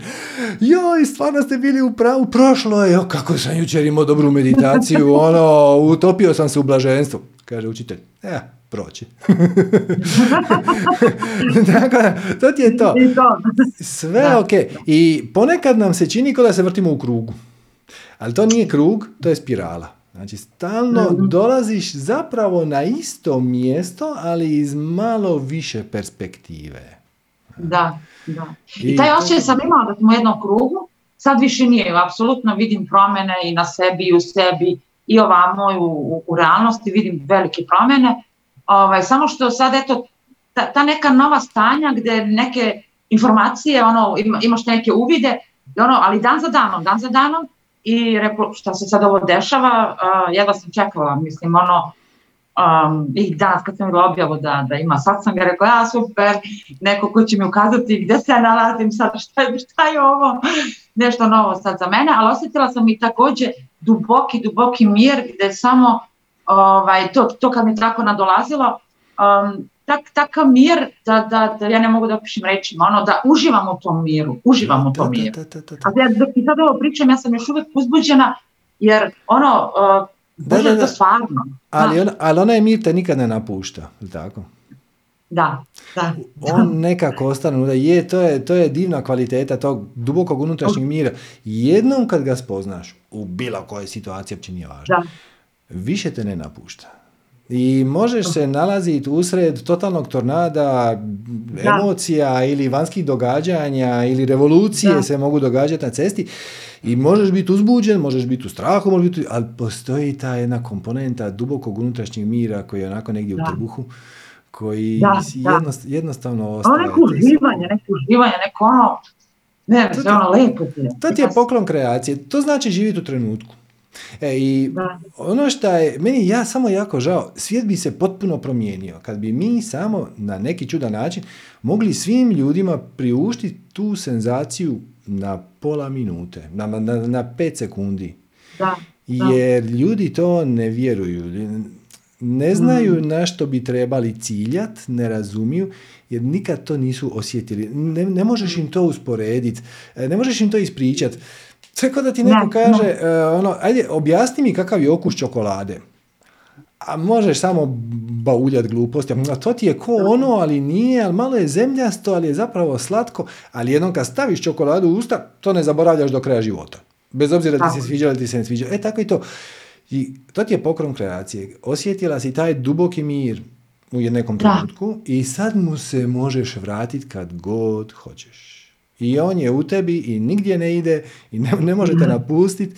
I samo se treba sjetiti i vratiti se u tu točku i samo svijet napravi... Da, da, da. I ovaj, ono što sam isto htjela da, da podijelim s tobom jeste da imam potrebu kada mi se, kada tako neke uvide, imam potrebu da delim sa svima. Imam potrebu da pišem, imam potrebu da pričam, imam potrebu da kažem to je ovako ljudi, ovako, znači ono, ima, imam tu potrebu, jednostavno, imam super, potrebu da pišem. Super, super, to znači slijedi svoju strast, samo ne očekuj da drugi to moraju prihvatiti. Ne, ne očekujem. Odlično. Odlično. Ne očekujem, apsolutno ne očekujem, zato što sam shvatila da vera nije verovati nego znati. A ja sad znam, a do, do, do pre neke ja sam verovala, sam nekako znam, jednostavno znam. E, ima još jedna nedoumica, mm. uh, ovaj, u vezi tog naboja koji mi se dešava, tu malo mi um onako ono, um, nemam, nemam tu neku jasnoću da će Bog valjda će, će znati šta je to. A, od tolikog svega što sad osjećam te senzacije svugde, a, taj, taj naboj koji, koji nadolazi nekako u trenutku me plaši šta je to, kao, kao, ono, kao da dobijem sumnju, ono, ono, ti izmišljaš, a? A u dubini duše znam da ne izmišljam. Dobro, kako izgleda taj naboj, šta je to? Ja, čemu se sad ću ovako da ti, sad ću ovako nekako da pokušam da ti objasnim. Um, osjećam kao da mi je nesvest, uh -huh. uh, kao da, da ono malo, malo mi se manta, nestaje mi snaga, snaga, uh -huh. osjećam uh, iznemoglost, onda samo mi treba da ležim, čak mi došlo pre dva dana kada mi se to desilo, došao moj sin i ka, pričamo nešto, a ja nisam mogla ni da pričam, samo sam rekla, samo mi treba par minuta sine, sam se opustila sam se u to, pila sam vodu, opustila sam se to, meditirala sam, a i samo to zatvaranje oči već, već sam u tom, u tom stanju i ovaj, čekam da prođe, svesno čekam da to prođe. Mhm. I kao znam da je, znam da je da nešto izlazi, ali ne znam. Zapravo, zapravo dolazi. Znači, e, to je ugodno stanje, tako, ne, ne, ne, ne padne ti na pamet ići kod doktora. No, no, kakav doktor? E, odlično.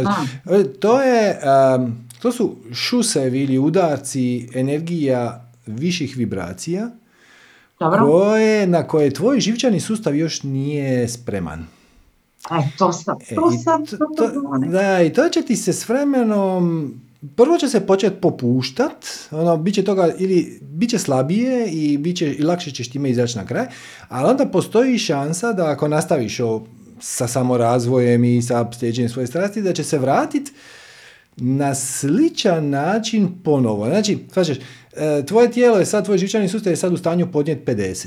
E, I onda kad dođe 100, onda se dogodi taj mali, malo gašenje, mali shutdown. Ono, ok, ajmo sad, da. ajmo sad I ovdje je, tu, da, da, tu, da. kreni i ovako tu, kao da tu stoji.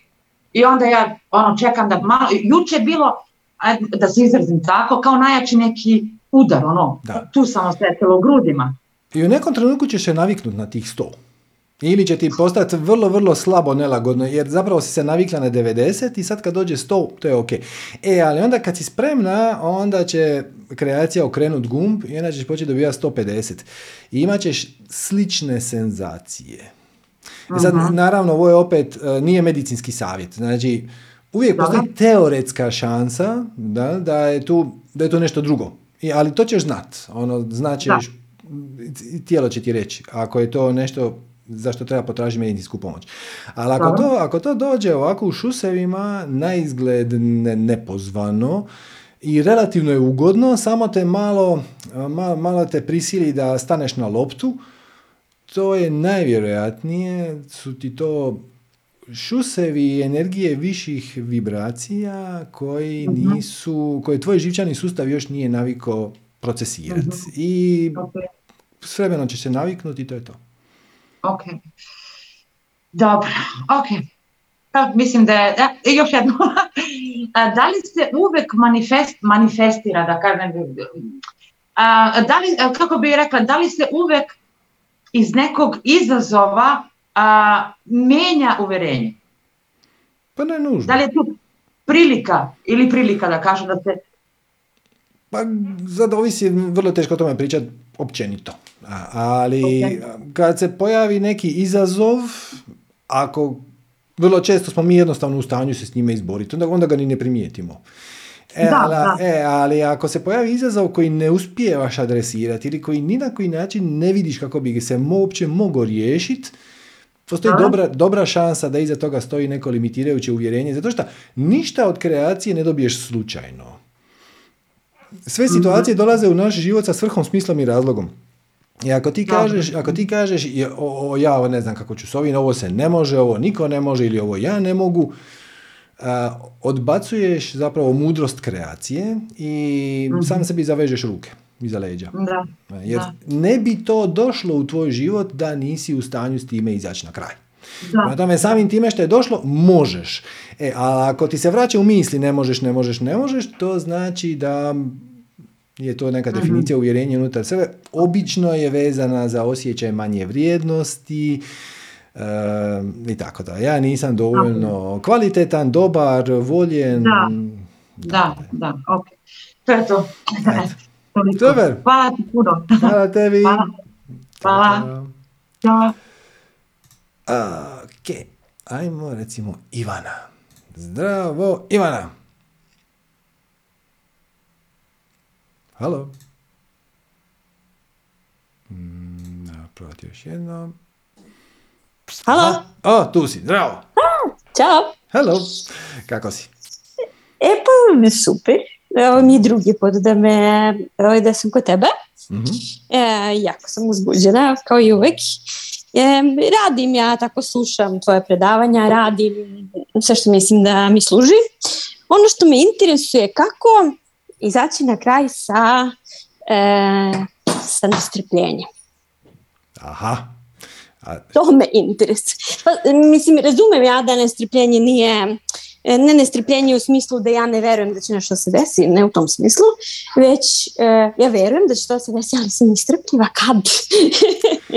da, Uvijek se desi. Svađa, nestrpljenje dolazi iz uvjerenja da ti treba strpljenja ili da nemaš dovoljno strpljenja. Je tako? Mm, da. Ok. A strpljenje ti treba isključivo ako ne vjeruješ da stvari dolaze prirodno u najboljem mogućem tajmingu. Aha.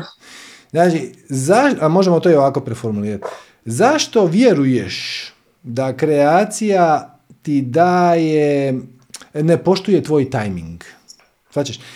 Da li vjeruješ da uvijek dobivaš stvari u pravom trenutku? E, da. Ali ako dobivaš da. uvijek stvari u pravom trenutku, onda je... Zašto sam nestrpljiva? onda je božanski tajming savršen, ako je savršen, onda ti ne treba strpljenje. Možeš to i ovako formulirati, ako još jednostavnije. Nestrpljenje znači da ne živiš u trenutku. Jer da živiš u trenutku, onda ne bi bilo nestrpljenja. Razumem. Ali e, jedna druga stvar, jedna druga stvar, nemam ja problem sa tim da smo se pomerimo djeca. Nemam ja taj problem da, ovaj, da, da se ja brinem u smislu da ne verujem, da, da, je, da ne živim u trenutku, ne ni to, ali ima neki trenutak koji... Aleksa, stop! ali, ali imam onaj ne znam kako to da objasnim, imam taj osjećaj koji me, kao, znaš onaj osjećaj kad kažu ljudi imaš mrave u stopalima? A, to. znaš, to taj, je, to, okay, nestrpljenje. Možemo li to nestrpljenje nazvat uzbuđenje? Je, je li ima to svrhu? Je, je, je li to rezonira? Da, da, da. da. Okay. Nemam negativan karakter sa tim. Ok, znači to je vrsta uzbuđenja koju onda ti profiltriraš kroz negativno uvjerenje koje kaže ovo nije došlo dovoljno brzo. I onda ga pretvoriš u tjeskobu. Mm-hmm. Ili ovo bi trebalo biti brže. Znači, im, to kad ti se desi ta vrsta nestrpljenja. Možemo mm reći da je to zato što nešto što bi jako htjela još se nije manifestiralo. Je tako? Da. Ok. Znači, ti imaš neko uzbuđenje, neko veselje oko situacije koja bi se trebala dogoditi. I ona će se dogoditi. I tu nemaš dileme. E, ali ti vi da to bude brže. Da. Šta znači... E kao što, što, što se sad ne desi sada? Mislim, okay, okay, okay ali... sve, sve, svi uslovi ukazuju na to da može da se desi sada, ali opet A, čekaj, mora čekaj, čekaj, čekaj, čekaj, čekaj, to, to, ti misliš da su se svi uvjeti posložili da ti... Mislim, kreacija je malo je pametnija od nas. Obrati pažnju sljedeći put kad uđeš u tu situaciju nestrpljenja. I kažeš ovo se mora dogoditi i svi su uvjeti spremni. I onda će se u jednom trenutku to doista i dogoditi. Obrati pažnju da u trenutku kad si ti rekla gle ja osjećam nestrpljenje, iz ove sadašnje perspektive gdje se to već dogodilo, nešto je ipak falilo. Nešto si ipak još trebala naučiti nešto se ipak još trebalo dogoditi, možda ne nužno u tvom životu, ali ne, nešto drugo, negdje van, se, neke su se kockice trebale presložiti. Značeš? Jer naš život nije samo o nama. Mislim, sinkronicitetno je orkestra, orkestracija svih nas. Tako da zapravo, kad se pojavi uzbuđenje, umjesto da ti kažeš sama sebi, gle, kreacija najbolje zna i ja ću sad živjeti u trenutku i jer znam da šta god da mi sad dođe će služiti tome da između ostalog se manifestira i ono što ja priželjkujem, a još se nije dogodilo. I onda nema tjeskobe, i onda nema nestrpljenja i onda se to dogodi na najbrži mogući način. E, ali ako ti nametneš svoje uvjerenje, sve je spremno. I ja sam spremna, ništa se drugo ne mora posložiti, ništa ja tu nemam za naučit, stojiš sama sebi na putu. Gle, to bi se dogodilo odmah da ti si doista bila spremna kao što kažeš. I samo prihvatiš to da ne znaš. Zato se inače zove poniznost. Poniznost nije poniženje, kako to ljudi znaju. Poniznost je biti u redu i na miru s time da ne znaš ne znaš ni šta je najbolje za tebe, ni šta je najbolje za druge, ni koji je idealan tajming, ni šta bi se uopće trebalo dogoditi. Ti samo znaš da te nešto veseli. I umjesto da obratiš pažnju na stvari koje ti se doista događaju, tvoje tebi misli pobjegnu u budućnost i kažu, e, ja to ne bi da se dogodi za šest mjeseci, ja bi da se to dogodi prek sutra, i onda se uvuče i tjeskoba, i bijes, i frustracija. E, jučer, da, da, da. Gle, može se i tako živjeti, ali zapravo najbrži mogući način da manifestiraš nešto što ti je uzbudljivo je da se uopće ne brineš oko toga ni kad će se to dogoditi, ni hoće li se uopće dogoditi. Ima i ta verzija. E da, to je bilo sljedeće pitanje. Htjela sam da te pitam, sve to super i ja sam uzbuđena kad mi se dešavaju stvari. U posljednje vrijeme e, mi se dešavaju stvari, kaže moja najbolja drugarica, ali ti Ivana kad meni prepričaš šta ti se desilo, ja ne verujem da je to stvarno, jako vidim da jeste. mm ovaj, onako, dešavaju se stvari svojim tokom bez da ja nešto specijalno utičem, ja sam pravo mjesto, pravo vreme, ali ovaj, ono što, što mi je čudno je kada se stvari i dese i, i bila, bila sam toliko uzbuđena čekajući krajnji ishod, ja uopšte ne osjećam posle tog uzbuđenja. Ja sam se zapravo radovala čekajući to uzbuđenje i to je ono što me potpuno zbunjuje. Znaš, nekako bojim se da gubim zahvalnost. Ne znam da li je to uopšte, ne znam da li jeste zahvalnost. Da li čovjek treba da bude srećan putem ili mhm. treba da mu cilj bude veselje. To nisam prokružila. Definitivno putem. I bez ikakvih očekivanja šta se mora dogoditi. Jer desit će ti se kad tad. Da ti očekuješ nešto, a dobiješ nešto puno bolje. E, ali da bi prepoznao da ti dolazi nešto puno bolje, treba se osloboditi očekivanja šta se treba dogoditi. Ovo zvuči paradoksalno.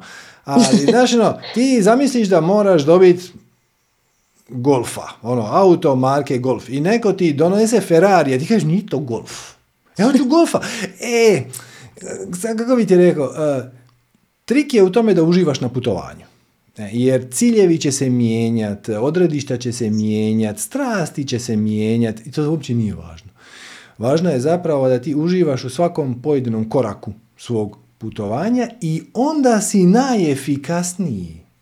Kad uživaš, kad si otvoren za promjene, za promjene ideja, koncepata, strasti, veselja, nešto će te u nekom trenutku prestati veseliti ili ćeš po putu shvatiti da to što si ti zamislili što će se dogoditi za mjesec dana zapravo je tek odskočna daska da, da ima nešto puno bolje izad.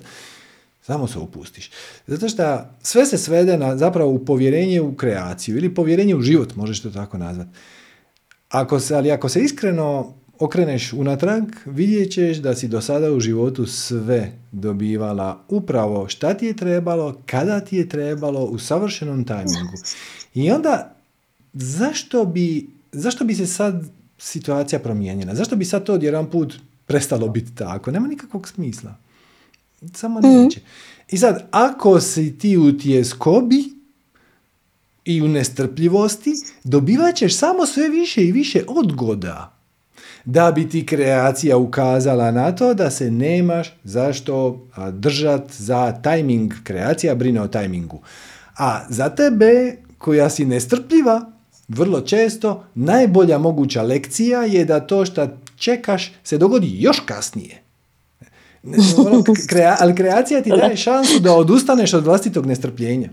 Znači, da, da kažeš ono, znaš šta, dosta mi je čekanja, ja ću se sad jednostavno opustiti, to kad dođe, dođe, a ja ću sad se baviti onim što mene veseli, šta je tu sad i ovdje i na čime ja mogu poduzeti neku konkretnu akciju koja će ispuniti život meni, okolini i tako dalje. I onda stvari dođu najbrže, jer si savladala lekciju nestrpljenja. Dokle god ne savladaš lekciju nestrpljenja, doživljavat ćeš odgode i odgode i odgode, ne bi li shvatila da ti nestrpljenje ne služi na pozitivan način. Jer ovo, ima smisla, naopačke je malo. da, dobro, razumem. A još jedna stvar, može li to nestrpljenje da e, pro, prouzrukuje da čovjek osjeća krivicu? Može prouzročiti bilo koju vibraciju. Može krivicu, može frustraciju, može bijes, može sram. Ono, krivnja, ja nisam dovoljno dobar jer da sam ja dovoljno dobar... Da li ja zaslužujem? Da, a onda s druge strane, šta će drugi reći? Šta će drugi reći? Evo moje prijateljice koje si malo prije spomenula, koje ne mogu doći sebi kako se meni sve glatko manifestira, će sad vidjeti da sam ja ovdje zapela. I onda će oni misliti nešto loše o meni, da sam ja nesposobna, glupa, bla bla bla, ne vrijedim, nisam dostojna ljubavi, poštovanja i tako dalje. A može se dogoditi i apatija. Ono, zašto se ja uopće trudim? o, mislim, ako ovdje se, on nema nikakve veze sa mnom, možda će se dogoditi, možda neće, bla, bla, bla, a može se dogoditi tuga. Dakle, svaka se moguća negativna vibracija može dogoditi. Samo, ne, samo ja sam bila, ja sam, ja sam bila u odnom kao da možda ja imam neko uverenje s tim nestrpljenjem koje mi ne služi, koje me toliko oponira da ja ušte ne mogu da ga prepoznam. Pa imaš uvjerenje. Da, ima, imaš uvjerenje. Imam, imam uvjerenje da, da, da sam nestrpljiva. To je osnovno moje Od, uvjerenje. Možda... Odnosno, odnosno da se ne možeš pouzdat u život da će ti dat eh, to što već želiš i što veseli u savršenom tajmingu. Aha, to, to, to, to vrijeme me, me bode. ti misliš da ti može, moraš uprijeti sve svoje snage, da stvari moraju biti teške, da ti moraš nekako reagirati. A da moram se potrudim, da. Apsolutno. Gle, ako se sjetiš nekog konstruktivnog načina kako bi kroz svoj napor, trud, akciju mogla skratiti to vrijeme, apsolutno. Apsolutno. Ali imaš jedan, jedan zanimljiv test. No, ti se zove uh, prag vjerovanja. Znači, ti sad nešto priželjkuješ i ti misliš da će se to, odnosno ti bi htjela znat šta doista ti vjeruješ, koliko vremena treba da se to manifestira. Ok, evo možemo, možemo ga proći zajedno. Znači, jer držiš u glavi nešto, ne moraš mi uopće reći šta, ali da li držiš u glavi nešto što te veseli i šta... Ima timing, a ima timing, da. da okay. apsolutno. Da li, e sad počneš od užasno puno vremena, koje je ono apsolutno više nego dovoljno. Je li 20 godina, ali ono sigurno više nego dovoljno da se to manifestira? Da. Je li 10 godina? Da. Je li 5? Da. Je li dvije? Da. Je li šest mjeseci? Ma kakvi, mjesec dana je dovoljno. ok, ok, znači mjesec dana je sigurno više nego dovoljno. Da, apsolutno. Ok, je li 15 dana više nego dovoljno? A, tu si zastala. E, znači, znači vjeruješ da ne. Znači, negdje između 15 i mjesec dana je zapravo vrijeme za koje ti vjeruješ da je više nego dovoljno da se to manifestira, samim time će se u tom roku i manifestirati i možeš skratiti to vrijeme. Sad ti nemaš zašto, jer možeš pričekati mjesec dana. Ali recimo da je rezultat ispao pet godina. Uh-huh. Jer da li je pet godina više nego dovoljno? Je. Da li je četiri godine više? Pa četiri. E, ok, zastao si, znači negdje između četiri i pet godina. Onda možeš pogledati unutar sebe i onda reći, ok, šta ja vjerujem da je istina, šta koči manifestiranje, to šta bi se trebalo dogoditi, šta bi trebalo promijeniti unutar sebe, koju definiciju, koje je uvjerenje i onda pronađeš da, recimo, nisam dovoljno dobar, e, ljudi su zli i tako dalje, otpustiš to uvjerenje i onda ponoviš test i onda ćeš vidjeti da ćeš završiti na, recimo, dvije godine. I onda, onda opet možeš potražiti uvjerenje i u jednom trenutku ćeš doćeš na godinu dana. I onda ideš ponovno potražiti uvjerenje i više ga ne možeš naći. Više jednostavno ne znaš koje bi to uvjerenje mogli. Ok, znači godinu dana je vrijeme koje jednostavno treba tom procesu da se dogodi. I da sazrije. Da sazrije, da se situacija poklopi. Mi sve odgovore imamo u sebi. I evo, svi drugi koji slušaju.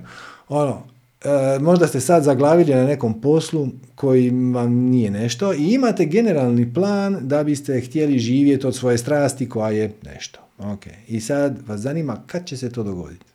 Ok, je li deset godina više nego dovoljno za tu tranziciju? Da. Je li pet? Da. Je li tri? Da. Ok, je li četiri? Pa četiri. Je li četiri i po? Četiri i po je. Ok, znači između četiri i četiri i po. Temeljem vašeg trenutnog sustava uvjerenja, ne mogu ovo dovoljno snažno naglasiti, znači nije to nikakva objektivna stvar. Nema objektivne realnosti. Sve je to projekcija naše svijesti, naše vibracije, naših definicija uvjerenja. Vanjski svijet je odraz nas samih. Ako vi vjerujete da vam treba četiri godine da izvršite tu tranziciju, on će se dogoditi u četiri godine. Možete ubrzati tako što ćete potražiti definiciju ili uvjerenje koje vas koči da to vrijeme bude kraće.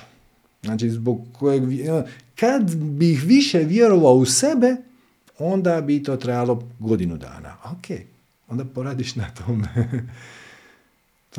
I jedna još jedna stvar uh me zanima, a to je, e, pričao si davno, par godina je unazad, pričao se o nekih, ne mogu da se sjetim da li je bilo 74 sekundi ili 72, ne mogu da se sjetim tačno brojke, e, govorio se o tome da je dovoljno da misli zamenimo e, disanjem. Govori se o disanju, bilo je neko predavanje o, o, udahu i izdahu, sećam se, i mhm. onda si govorio o tome, ne znam, četiri, brojimo do četiri kad udahnemo, pa nešto zastanemo, pa onda, uglavnom, 72 je dovoljno, ili 4, sad ne mogu da ne budem drži za reč, je dovoljno da se misli za mene negativna misao pozitivno. No što da me podsjetiš, molim te, to sam zaboravila. Ne sjećam se točno čemu se tu radi, ali disanje je definitivno moćna tehnika. E, I imaš nekoliko vrsta disanja, e, pretpostavljam da je to bilo vezano za uđa i dah u Džajdah, bravo, to je bilo. Da. Pričao si se nekim tipom i znam da, da, je, da, da si baš onako temeljno objasnio tu tehniku. Nisam kasnije našla to, to predavanje, ali da, tad sam bila prisutna. Da, to ti se predavanje zove spajanje na više ja ili razgovori s višim ja, nisam siguran, tako nešto. Uh, mislim spajanje na više ja. Uh, Prvih 50 minuta je nekakav uvod, e, kako ući u teta stanje ili tako nešto i onda ti krene detaljan opis e, uđa i daha, to je moćna stvar. To ti je 8 sekundi je udah, 8 sekundi je izdah.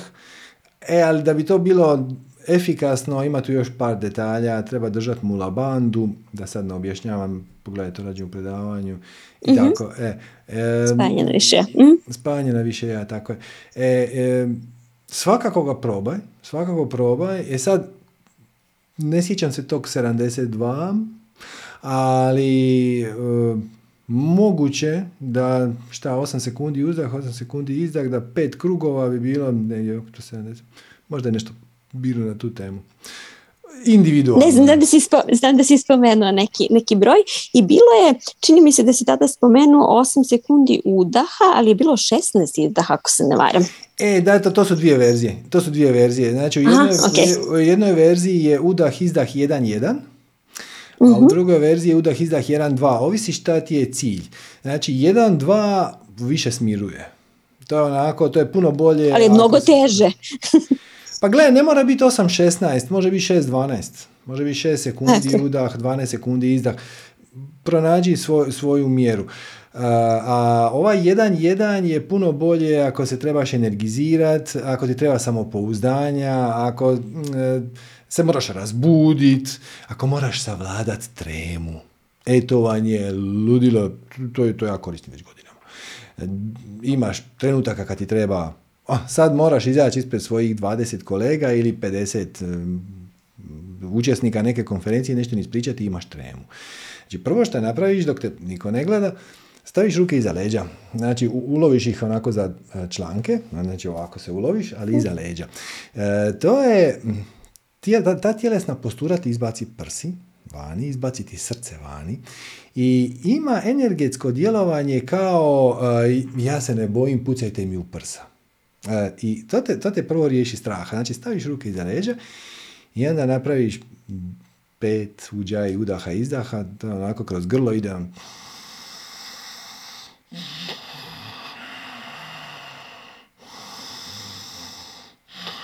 I paziš da ti je, recimo za uklanjanje treme, probaj 1-1, a 1-2 bi možda bilo bolje da se malo smiriš, ali u takvim situacijama je to teško.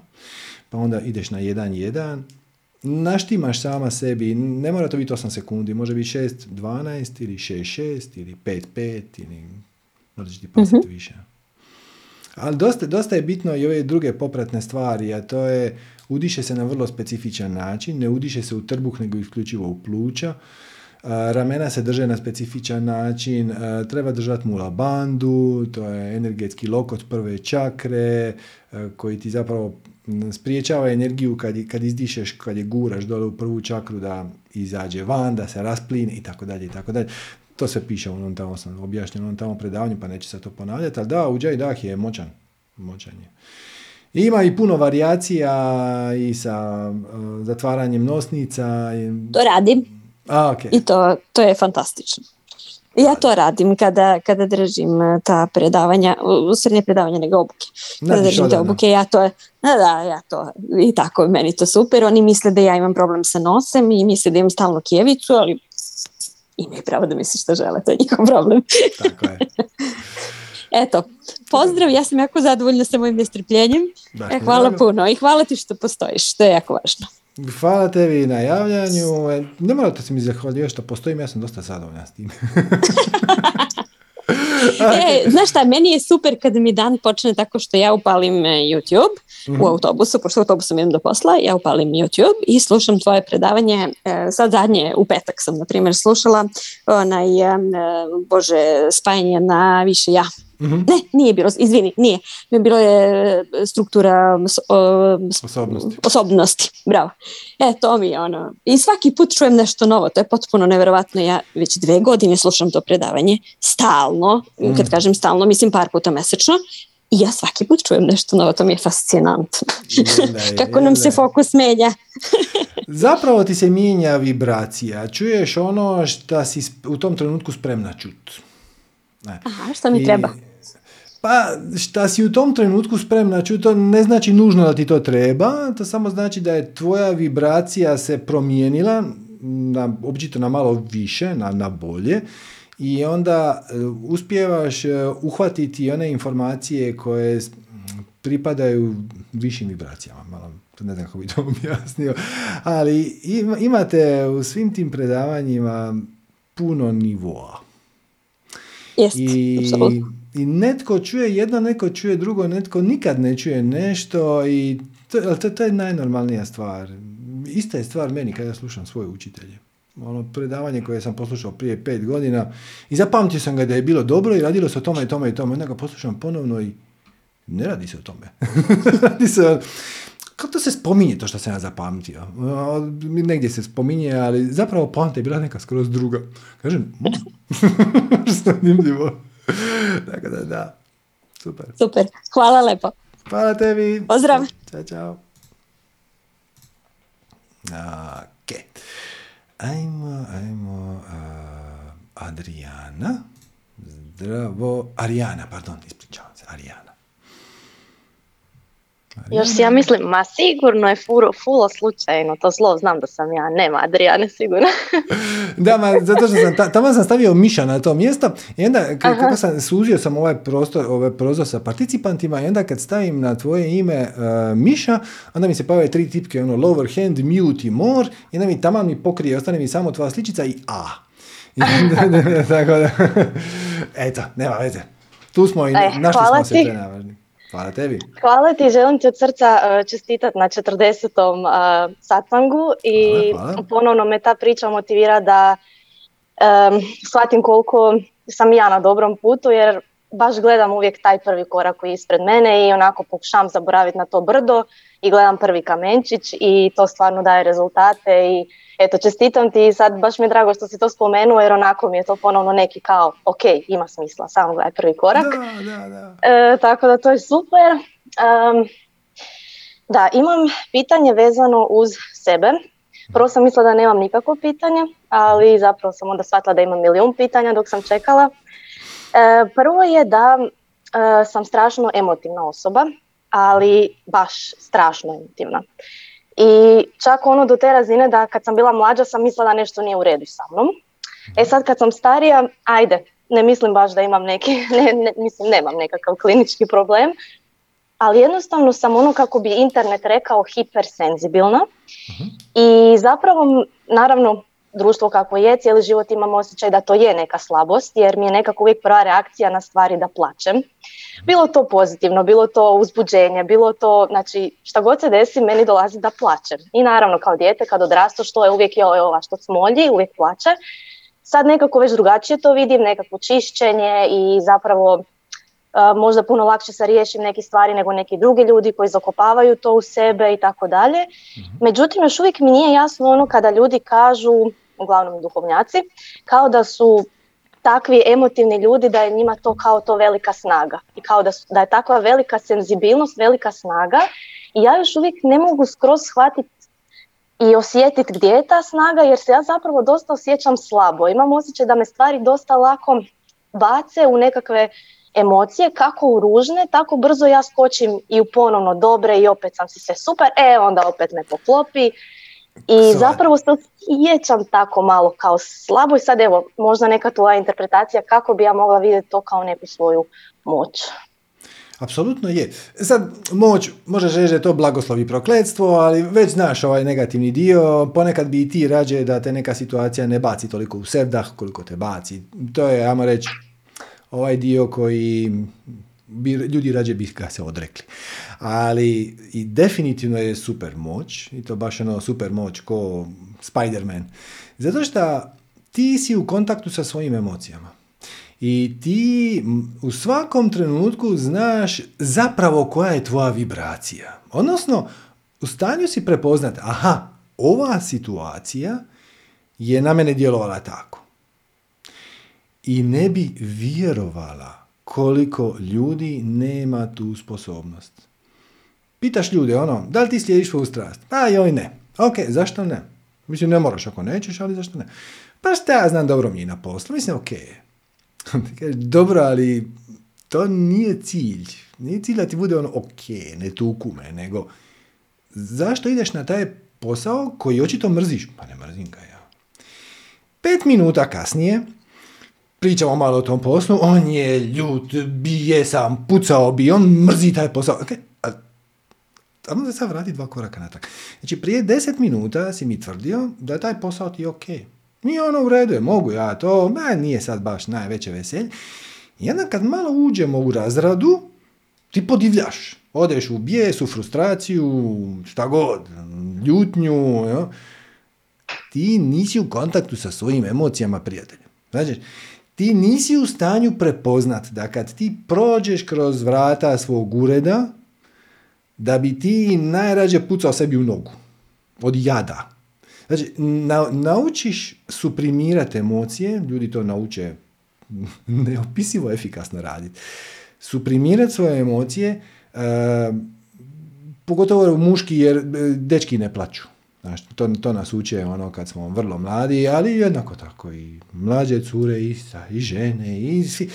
Naučimo kontrolirati, ne pokazivati to prema van, zakopamo svoje emocije unutra, onda izgubimo kontakt s njima. I onda na kraju te neko pita, jesi li ti sretan na poslu i ti zapravo ne znaš odgovor. I onda neko sa strane kaže, pa ti sam sebe samo zavaravaš. Zapravo ne. Znači, nije to svjesno. Nije to da je netko odlučio u nekom trenutku, šta god tvoja nadsvijest, podsvijest ili svijest, da će sad ovu užasnu situaciju zatrpati sa pjeskom, da je više nikad ne dođe.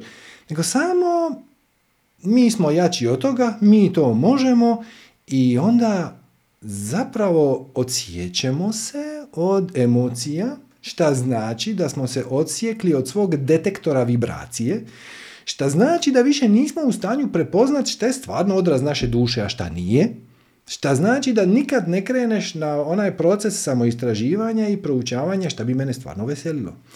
I onda ti ljudi redovito dođu i kažu ja ne mogu otkriti svoju strast. To je samo jedna od stvari. Ja ne mogu shvatiti e, zašto mene moj partner toliko nervira. Prije pet godina me nije, nije nervira. Sam me jako nervira. I kažeš, dobro, ali šta je to, koje je to uvjerenje unutar tebe koje čini da njegove akcije tebi izazivaju nervozu. Nije to do mene, to je do njega. E, ali kad si hiperemotivna, kao što si ti, onda to ne možeš ignorirati. Odnosno, prebolno je to ignorirati.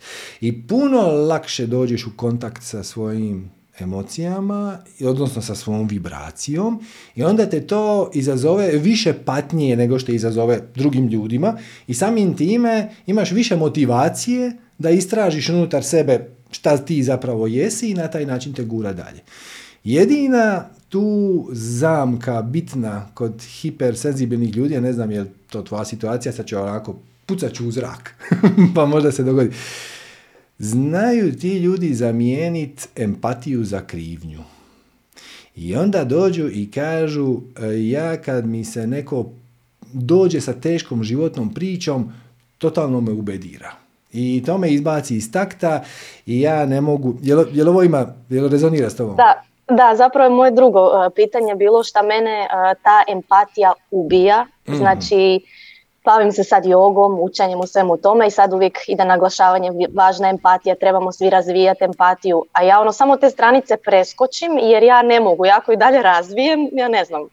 I užasno mi teško padaju priče drugih ljudi kakve god bilo, čak i ako nisu ono nekako strašno grozni, čak ako su skroz nekih random ljudi, ja doslovno u drugoj sekundi sebe vidim u koži tih ljudi i zapravo je tu meni najveći problem s mojim hiper tim osjećajima i evo, da, tako iza, je pogodio. iza toga ti stoji neko uvjerenje tipa, i sad ću reći jednu verziju, ima ih više verzija, ali uvjerenje tipa, ja toj osobi moram pomoći.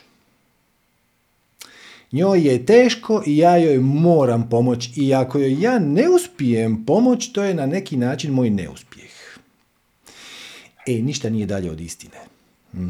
Znači, definitivno e, empatija znači biti u stanju prepoznat tuđi, tuđu dramu, ok? I onda imat motivaciju da joj pomogneš. Ali, ako ta osoba ne želi pomoć, onda nije tvoje da se miješaš. Ti ćeš ponuditi svoju vibraciju, odnosno ponudit ćeš svoj pogled, e, prepoznat ćeš, to ti isto dosta bitno prepoznat, da to što je ta osoba, recimo, depresivna. Nikome neće pomoći da ti postaneš depresivna. Nemoj preuzimati njenu vibraciju. Ti kažeš, aha, svačam šta mi pričaš i vidim kako bi to moglo izazvati stanje u kojem se ti nalaziš i onda pokušaš najbolje što možeš pomoći. Ponudiš svoju točku gledišta, aj, ali pazi ovo, ako se ti ubaciš u vibraciju depresije, onda tvoja točka gledišta je ista koji njena. Ne, ne, ne možeš joj, znači, no, ja te želim izvući iz bunara, da bi te ja izvukao iz bunara, ja moram biti gore. Ako si ti dole. I onda ću ti ja spustiti konopac ili spustiti ljestve. Ali ako se ja spustim dole, skočim u taj bunar s tobom, sad smo na istom nivou i možemo samo zajedno plakati. Nikome nije od koristi to što ti preuzmeš tu vibraciju. E, I ovdje je samo trik shvatiti da ti odlučuješ. Ti odlučuješ hoćeš li prihvatiti tu vibraciju ili ćeš sa puno suosjećanja, pazi suosjećanje ne znači osjećati istu emociju. suosjećanje znači da ti razumiješ da je to osobi teško, vrlo često će njeni argumenti kako je do toga došlo tebi izgledat bez veze, ali to je, to je nebitno. Znači, ta osoba ima svoju perspektivu, ima svoje uvjerenja, ima svoju osobnost i ima svoj put. Možda njen put nije isti kao tvoj put. Možda ona mora patiti još neko vrijeme da bi našla neki drugi način. Hm? Ali apsolutno ti ponudiš svoj ako te odfikari, onda možeš ponuditi neki materijal, neku knjigu, neko predavanje, neki znam, film koji te inspirirao, koji je tebi, osjećaš da bi mogao ti pomoć, odnosno bi toj osobi mogao pomoć. I ako će to ta osoba prihvatiti, to je ok. Ako neće, to je savršeno u redu, to nije tvoja stvar. E, okay. e, jer mnogi ljudi, pogotovo u našem društvu, se žale da bi se žalili. Oni zapravo ne žele rješenje. I onda im ti kažeš, ti im kažeš rješenje koje je ponekad ono brutalno očito. On nesetan si na poslu, mhm. daje otkaz. Nesetan si u vezi, ostavi ga. Mislim ono, I onda se oni naljute. Jer ne razumiješ ti mene. I onda ti kažeš, mm. ajme, da, da, da, imaš pravo, ne razumijem ja tebe. Zapravo, ono što stoji iza tvojih riječi razumijem ja tebe, ali jednako tako razumijem da ti imaš tvoj, svoj put koji nije isti ko moj, jer da je isti ko moj, sve bismo riješili u pet minuta. Nije isti, to je u redu. Ja ću ti ponuditi svoju vibraciju, svoj pogled, ali to, to, to je to. Mislim, ako ćeš ti nastaviti se ljutiti, kriviti, omalovažavati sam sebe i žaliti se na svijet oko sebe i biti frustriran što svijet nije bolji prema tebi i ono velčmerc, ono, o, zašto ima gladne djece u Africi, mislim da je ok, ali a ćemo nešto poduzeti po tom pitanju. Ako nećemo, mogu prestati na to misliti. ako mi je to najveća strast, idem to rješavati. Ako mi to nije najveća strast, To ću prepustiti nekome kome to je najveća strast, a svijet neće biti bolji ako se ja ubediram zbog toga. Čak to mm. više. Da. Da, i nekako našla sam si tu neku ideju, sebi sam posložila da mi bude lakše kad se radi o nekim ljudima do kojih ja ne mogu doći uopće, znači ne znam, ljudi sa satsanga ili ljudi iz televizije, ne znam. Mhm. Onda, I onda onako uhvati me baš to što kažeš, neka krivnja u smislu, ajme, meni je tako lijepo u životu, a gle, neko tamo pati, grozno, zašto? I onda naravno kao pomoć i shvatim ne mogu toj osobi pomoć, ne znam di je, ne znam šta je. I onda nekako si kažem, ok, idem dati nešto u svojoj okolini nekome, idem ponuditi svoju pomoć možda nekom u svojoj okolini, pa malo tu pomoć koju ja dam tu, možda se ona nekako prebaci u svemiru, nekako daću malo više pomoći pa će možda taj neko tamo to primiti, pa mi tu nekako tako bude lakše, ajmo reći kao, ok, ne mogu tom nekom pomoći, ali daću nešto dobro u svijet, pa će možda on to od nekud downloadat u nekom trenutku. Tako da to mi, da. I samo, samo još jedno kratko pitanje da ne zadrž, mislim kratko, nije baš ovaj. Um, zanima me ta cijela priča o te velika transformacija koja se događa sad i taj veliki neki, što svi duhovnjaci pričaju o tome, meni zapravo nije jasno u šta se mi to transformiramo i onako konkretno, jednom si spomenuo transformacija negativne energije u pozitivnu, kužim ali kao ne kužim do kraja, jel postoji nešto konkretno kao jel mi sad svi skupa radimo na nekom velikom cilju ili je to onako na osobnoj razini da će svako u svom životu doživjeti nekakvu osobnu transformaciju? I zapravo pitanje um, kako da znam jesam ja na dobrom putu te transformacije jer me isto kao i ovu mislim curu koja je bila prije isto rekla da ju bacaju emocije, jedan dan je tu, jedan dan je tamo pa čuje nešto. Isto mi se to događa i ovo što si rekao da se zapravo krećemo gore dolje, ali opet prema gore, mm to osjećam i kao ajde prihvatila sam da nisam baš uvijek super i da me sve, jedno ono, uzdrmaju me neke vijesti, ali kao ne dam se pa se opet vratim i tako, borba. Ali zapravo nisam sigurna gdje mi sad svi idemo kao ta transformacija, jer to tako zvuči veliko i kao da se nešto veliko mora desiti, a eto, pa neka tvoje tumačenje šta je točno ta transformacija, šta u šta? Transformacija je vezana za sposobnost da kontroliramo svoj ego, koji smisli samo na sebe. E, u najbanalnijim terminima selimo iz ovog društva koje je bazirano na natjecanju u društvo koje je bazirano na suradnji. Odnosno ovo društvo koje je bazirano na oskudici Oskudica je dobra stvar. Jer ako ja radim nešto što je oskudno, onda tome raste cijena. Znači, u društvo obilja, ej, taj transformacija je teža nego što se na prvi pogled čini. Ali je bazirana na kolektivnim definicijama i uvjerenjima koje smo svi pokupili. Evo, daću ti samo jedan primjer, neću ići duboko u ekonomsku teoriju, ali samo jedan banalan primjer. Ovo što mi zovemo tržište danas, Znači, kupovanje, prodaje, e, cijenu je zapravo određuje omjer između potražnje i ponude i sve te stvari. To je koncept koji je definirao Adam Smith, jedan filozof, matematičar, nije bitno, tamo negdje 18. stoljeće, kraj 18. stoljeća. I on ti je otprilike napisao u svom kapitalnom dijelu bogatstvo naroda, Wealth of Nations. On ti je napisao nešto ovako, kaže da je tržište čudo. Da kad imaš e, puno proizvođača koji proizvode istu ili sličnu stvar, onda kao da neka nevidljiva ruka, uh, dokle god svako od njih radi u osobnom interesu, kao da neka nevidljiva ruka to sve izbalansira na opće najviše dobro. Znači njegova teorija je da svatko od nas mora biti sebičan. Drugim riječima, ako prodajem nešto čega nema dovoljno, ja ću dignuti cijenu, to je sebično. Ali u široj slici ima smisla zato što time reguliram potražnju. Jer kad dignem cijenu, onda automatski sam smanjio broj ljudi koji će mi za to doći i na taj se način kao nekom nevidljivom rukom nivelira odnos ponude i potražnje i tako dalje. I to je, jedna, to je temelj ekonomije danas naše, takozvane ekonomije.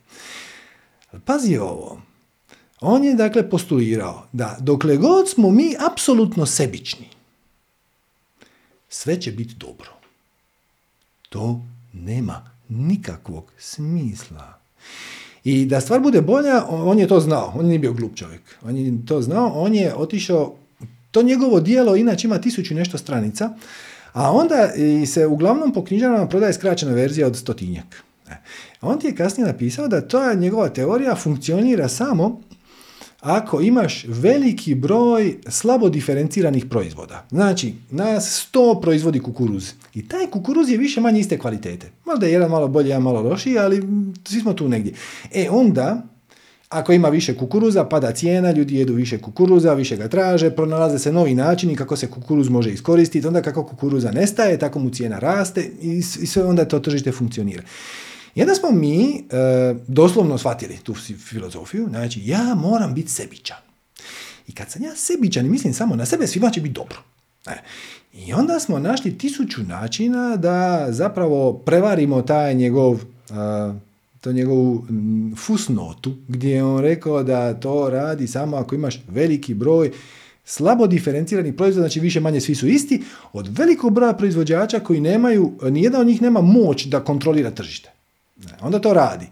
E, ali mi smo smislili patente, intelektualno vlasništvo, licence, e, dozvole, e, subsidizing, to je poticaje za poljoprivrednu, za ovo, za ono. I onda na kraju dođeš do absurdne situacije da je u dućanu kilo mesa košta koliko dva kila kukuruza.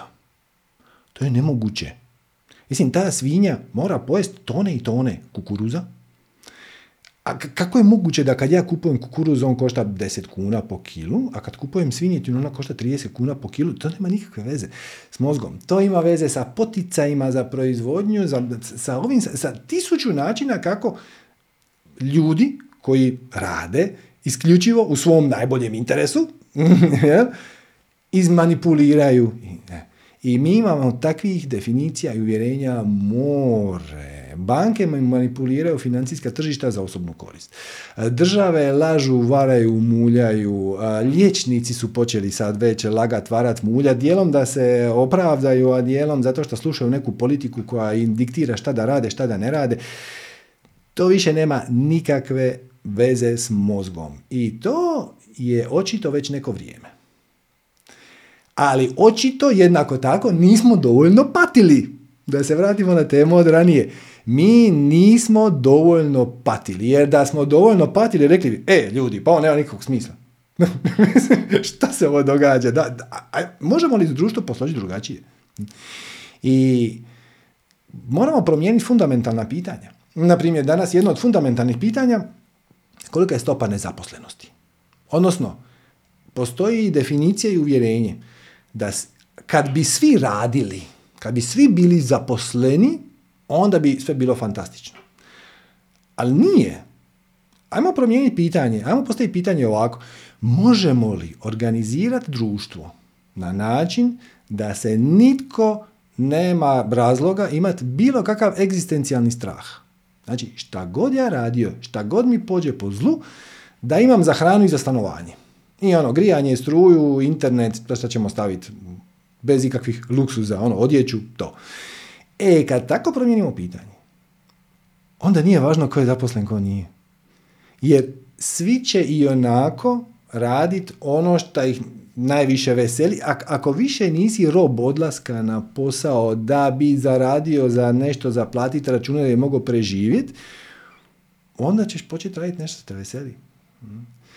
I to je, to je taj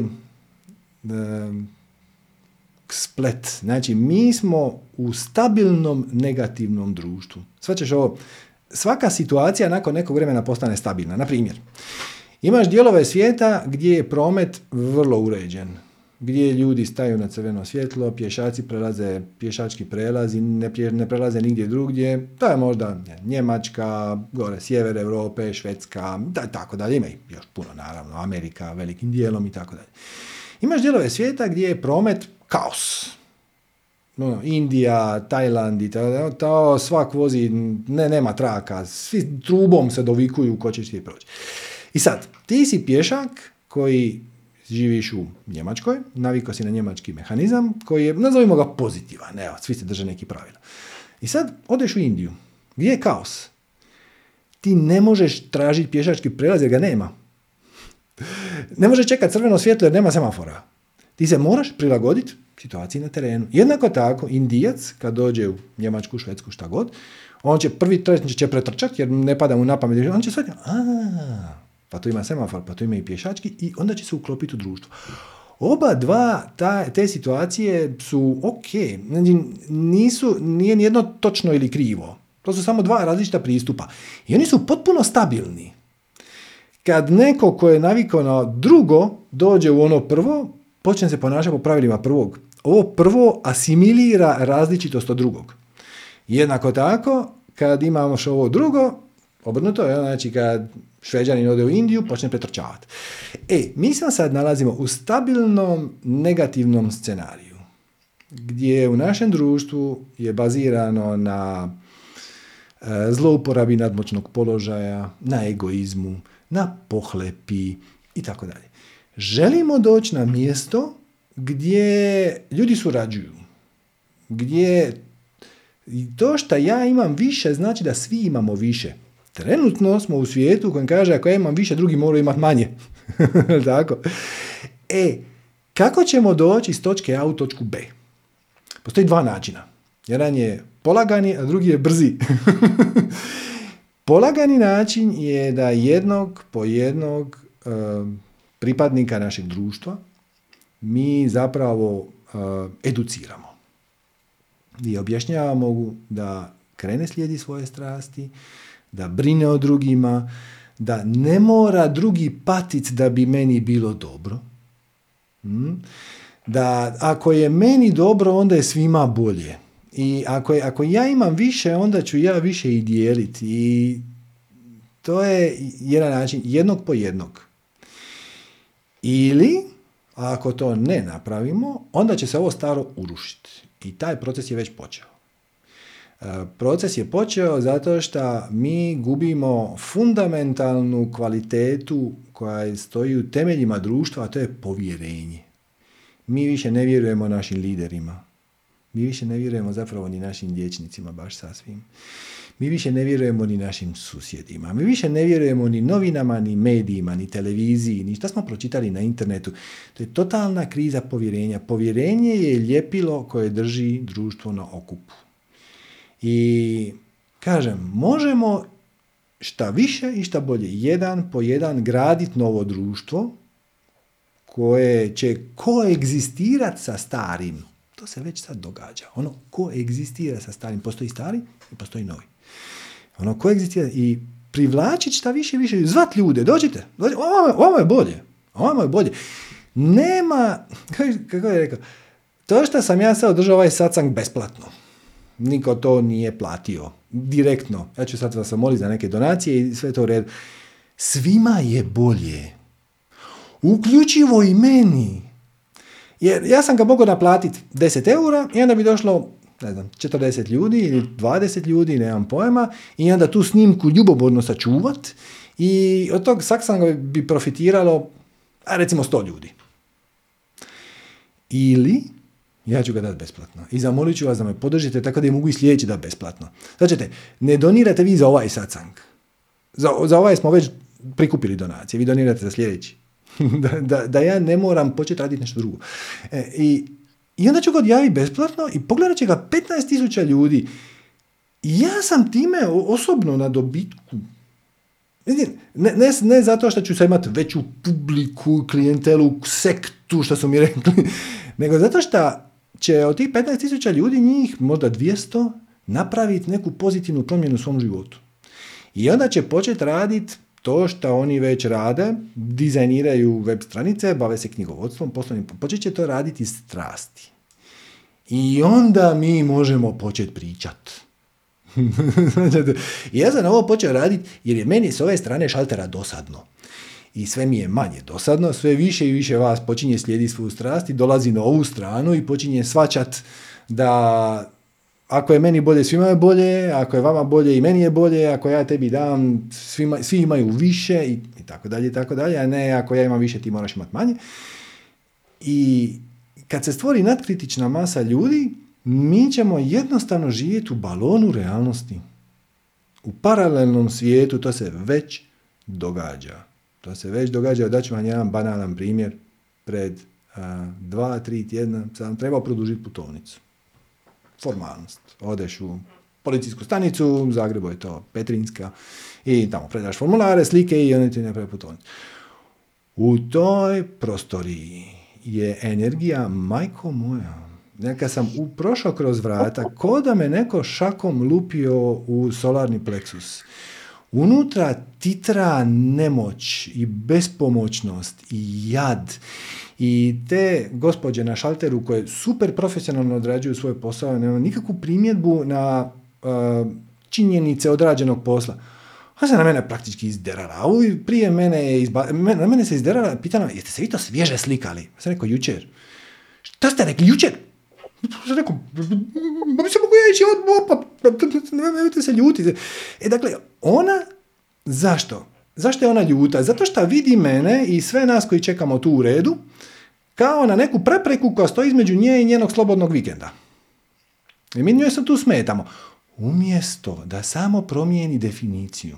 Kaže, šta ja ovdje radim? Možeš reći, ja ovdje crnčim i dolaze mi ljudi sa svojim problemima i niko od njih nema valjanu dokumentaciju i ja se tu samo živciram. To je jedan pogled. Drugi pogled, ja i radim na izdavanju putovnica. Drugim riječima, svi koji žele otputovat van granica Hrvatske, dođu kod mene. Znači, ja ljudima omogućavam da ostvare svoje snove. Uplatili su nakon ko zna koliko mjeseci ili godina muke, uspjeli su izboksat deset dana u Grčkoj. Na primjer. Ili na Sejšelima ili šta god. I sad sa velikim osmijehom na licu dolaze meni da im ja omogućim njihov san. Ja njima omogućujem da odu u Grčku. Mislim, bez mene ne mogu. I isti posao radiš samo iz potpuno druge vibracije. Umjesto šta ste vi tu sad došli i zašto vi sad želite to po žurnom postupku, ne znam, kaže sretan put. Dakle, nikakva promjena vanjskih okolnosti, samo unutrašnje vibracije. E, ali pazi sad ovo, sad tek ide zaplet. Znači, srećom u Zagrebu postoje ti redomati. Drugi nećima stisneš gumb, dobiješ broj i onda čak imaš i mobilnu aplikaciju koja ti e, ispisuje koji je sad broj na redu. Znači ne samo da ne moraš stajati u redu, nego ne moraš čak biti ni blizu, nego možeš se malo prošetati. I sad ja izvadim broj, vidim da ima 40 ljudi ispred mene i prošetam se do trga Bana Jelačića, to je, za vas koji ne živite u Zagrebu, od policijske stanice 250 metara. Ono, iza Čoška, glavni gradski trg. I na trgu nekakav sajam OPG-ova, to su obiteljska poljoprivredna gospodarstva, oni prodaju svoje džemove, svoje povrće, ajvare i tako. Potpuno druga vibracija. To je 200 metara dalje. Tamo sve pršti veseljem. E, našao sam nekako bučino ulje, i sad e, probam ga tamo, izvrsno je, odlično, kažem dajte mi litru i sad dok gospođa to pakira, ja vidim da ima sa strane i mala bočica hladno prešanog bočinog ulja. I onda kaže, a imate hladno prešano, pa ne znam, možda bi onda rađe uzeo to. Deset minutno predavanje sam dobio. Nije vam to isto, prednosti, mane, kad se to koristi, kad se ovo koristi, ovo se grije, ovo se ne grije, ovo je samo za liječenje, nemojte, ako imate problema sa prostatom, apsolutno, ako nemate, bolje nemojte, ako imate jednu žičicu, Veselje i strast. Veselje i strast. Drugi gospodin prodaje ajvare. I sad ima blagi, ljuti, i ja probam taj ljuti, kaže on, kaže mi, ja vam dobar, ga, izvrsno vam je ajvar, a mogu je biti ljuči. Ima on, sagne se dole i izvadi, piše X na njemu, na flomasterom, da, to je extra strong, extra strong, i sam zadovoljan jer on to radi za sebe on je donio samo par boca tek tako ako neko pita, ali kužimo se, kužimo se, ono ekstra ljudi. I sad neka gospođa dođe za mene i kaže mu, ovaj, aha, a to je ljudi, a od čega dolazi ljutina ili od čilija? On se praktički uvrijedio. Kako to mislite, Điri, pa nije, pa ovo su vam domaći proizvod, pa di, ima čilija kod nas? Pa on je domaći feferon. Znate koji je feferon? Smo slušali pet, mirono, pet minuta o feferonu kojeg je njegov djed uzgojio. To je strast, to je veselje. I sad pazi, konačan rasplet. Shvatim ja da se na, tim, na tom ekranu mog mobitela ti brojevi su se prestali mijenjati. Znači ja sam imao broj 150, kad sam došao na trg bio je na redu 110 i negdje na 117 se brojevi prestali vrtiti. I sad, pa, da da se još malo prošeta, mislim šta, možda su zatvorili šalter, nemam pojem. I da vidiš da se događa. I sad vratim se natrag i na tom redomatu koji izdaje te papiriće, bijeli papir poljepljen previše, piše redomat ne radi, stanite u red. I čovjek bi očekivao da će sad u toj prostoriji biti još gore. Ne. Ne. Potpuno druga vibracija. Znači, posjetitelji, odnosno ljudi koji uredno stoje u redu. Znači, zatekli su se u istoj nevolji. Potpuni je red, potpuna je tišina, prije je bilo graktanja, kra, kra, kra, frustracije, ljutnje, svi su imali neke kiselize. Svi mirno stoje u redu pomažu jedni drugima. A, ne, ne, ne, osobne su vam na šalteru broj šest. Ovo vam je samo za predizanje putovnica. Svađaš, samo je stvar unutrašnjeg stava i ja se nadam da ćemo mi tijekom ove tranzicije prije nego što se stari sustav uruši, šta više ljudi privolit da dobrovoljno dođe slijedi svu strast. Ako se to ne dogodi na dovoljno brz način, a, sustavi će jedan po jedan početi padati. E sad, ovdje je opet bitno, e, sve te verzije paralelnih realnosti već postoje. Znači, ako ste vi počeli slijediti svu strast prije 10 godina, postoji dobra šansa da nikad nećete iskusiti iz vaše, navodnike, objektivne perspektive, odnosno potpuno subjektivne, vi ćete proživjeti putanju društva koje se polako transformiralo. A ako odluči, ako odugovlačite s time da slijedite svoju strast i čekate da vas nešto prisili, svemir će vas prisiliti. Propašće vam firma, pašće sustav, nešto ćete se razboliti, što smo danas opet smo mogli čuti, kako i bolest i te kako može biti okidač, da počneš gledati unutar sebe, da počneš postupati ma, malo mirnije, malo trezvenije, sa malo više razumijevanja. Jer zapravo, nije poanta biti za ili protiv. Poanta je shvatit. Razumjeti. Zašto ti ljudi koji znaju koja je njihova strast, svejedno je ne slijede, nego se pate, na primjer na poslu,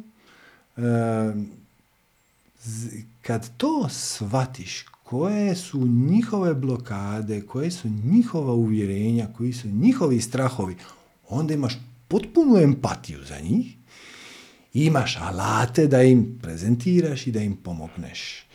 Odnosno da im ponudiš rješenje. Na njima je hoće li ga oni prihvatiti ili neće. Ti im ponudiš rješenje koje tebi ima smisla u najboljoj vjeri. Ako oni kažu, ma, to su ti či, priče za malu djecu, nema problema. Hvala što si me saslušao. Ti imaš svoj put, i ja ti neću sad reći moj put biti bio bolji, lošiji, efikasniji, kraći. Možda nije. Možda, nije. Možda si ti došao iskusiti upravo to. I ja meni pomaže da kad gledam užase koje neki ljudi rade oko nas, pogotovo ljudi na poziciji moći, ja ih promatram kao svog kondicionalnog trenera. Znači, atletičari, odnosno, recimo nogometaši, atletičari više manje stalno imaju kondicionalne ali ovi koji e, igraju neki, neku sport koji traži tehniku, šta god, nogomet, košarka, rukomet, odbojka, šta god. Znači, jedno je tehnika, kako udariti loptu, kako predriblat, to je, to je jedna stvar, a druga stvar je koliko ti možeš trčati, koliko si izdržljiv. E, ja promatram ove užase koje gledamo na dnevniku u novinama kao vrstu kondicionog treninga. Ono, ajde da vidimo koliko može, a može li ovo podnijeti, a može li podnijeti ovaj, a vidi ovaj apsurd, a vidi ovaj, a šta ćeš sad, a šta ćeš sad? I onda, onda to promatraš sa puno razumijevanja, e, ali sa svjesnom odlukom da nećeš dopustiti da ti to izazove ljutnju, frustraciju, bijes, tugu, strah, apatiju i tako dalje i tako dalje. Odlično, ovo mi je odlično jer sam ja zapravo se počela u zadnje vrijeme i natit, više ono, prošla sam fazu straha, jada, ja mala jadna, ne mogu ništa. I baš onako uh, više ne može čovjek vječno biti u strahu, u jednom trenutku to više ti nekako dosadi i sad baš to što kažeš, mislim ajde moram sad to cijepljenje, što više oni stišću to ljudi manje će to naravno odabrat i, i onako više te nije ni strah nego ono, ajde sam ti gura i ja ću gurat po svom i, i baš, baš, baš si ovo super rekao kao, kao trener, sad ću baš to tako, tako gledat. I isto ova cijela priča da zapravo mi svi jedni na druge utječemo, to sam isto primijetila jer ti si razlog zašto sam ja toliko intenzivno krenula i svjesno gledat svoj život i slijediti ono što volim, uh, odnosno raditi ono što volim i konkretno raditi nešto od toga, znači baš onako usuditi se neke malo veće stvari.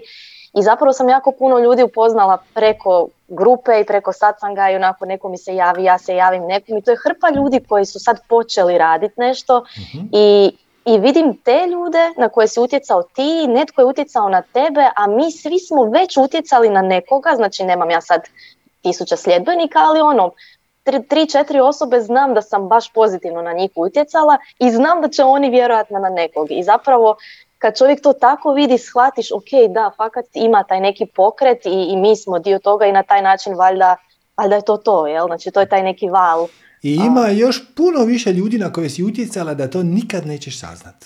E, da, Mo, možda si, susrela si ih u liftu, ono jedno. Mm. I oni su te nešto pitali, a ti si rekla, nema veze. To, to vam nije važno. Je to nije? Ono, pitao te, ne znam, jesi li se cijepila, ti kažeš, šta ima veze? Šta ima veze? I to im da mislit. Uopće, mhm. nije važno što će oni kasnije napraviti. Bitno je izanalizirati svoje definicije uvjerenja. E, jednako tako i tuđe, to će, te, to će ti pomoći da ne upijaš energiju drugih. To je ono što mi se ljudi, uh hip, hiperemotivni ljudi se često žale da oni ko spužva upijaju tuđe emocije. Ne samo kad s nekim u kontaktu direktnom, nego ja uđem u prostoriju i onda tamo osjetim tugu i onda me ta tuga preplavi i ne mogu si pomoći, pokupim je.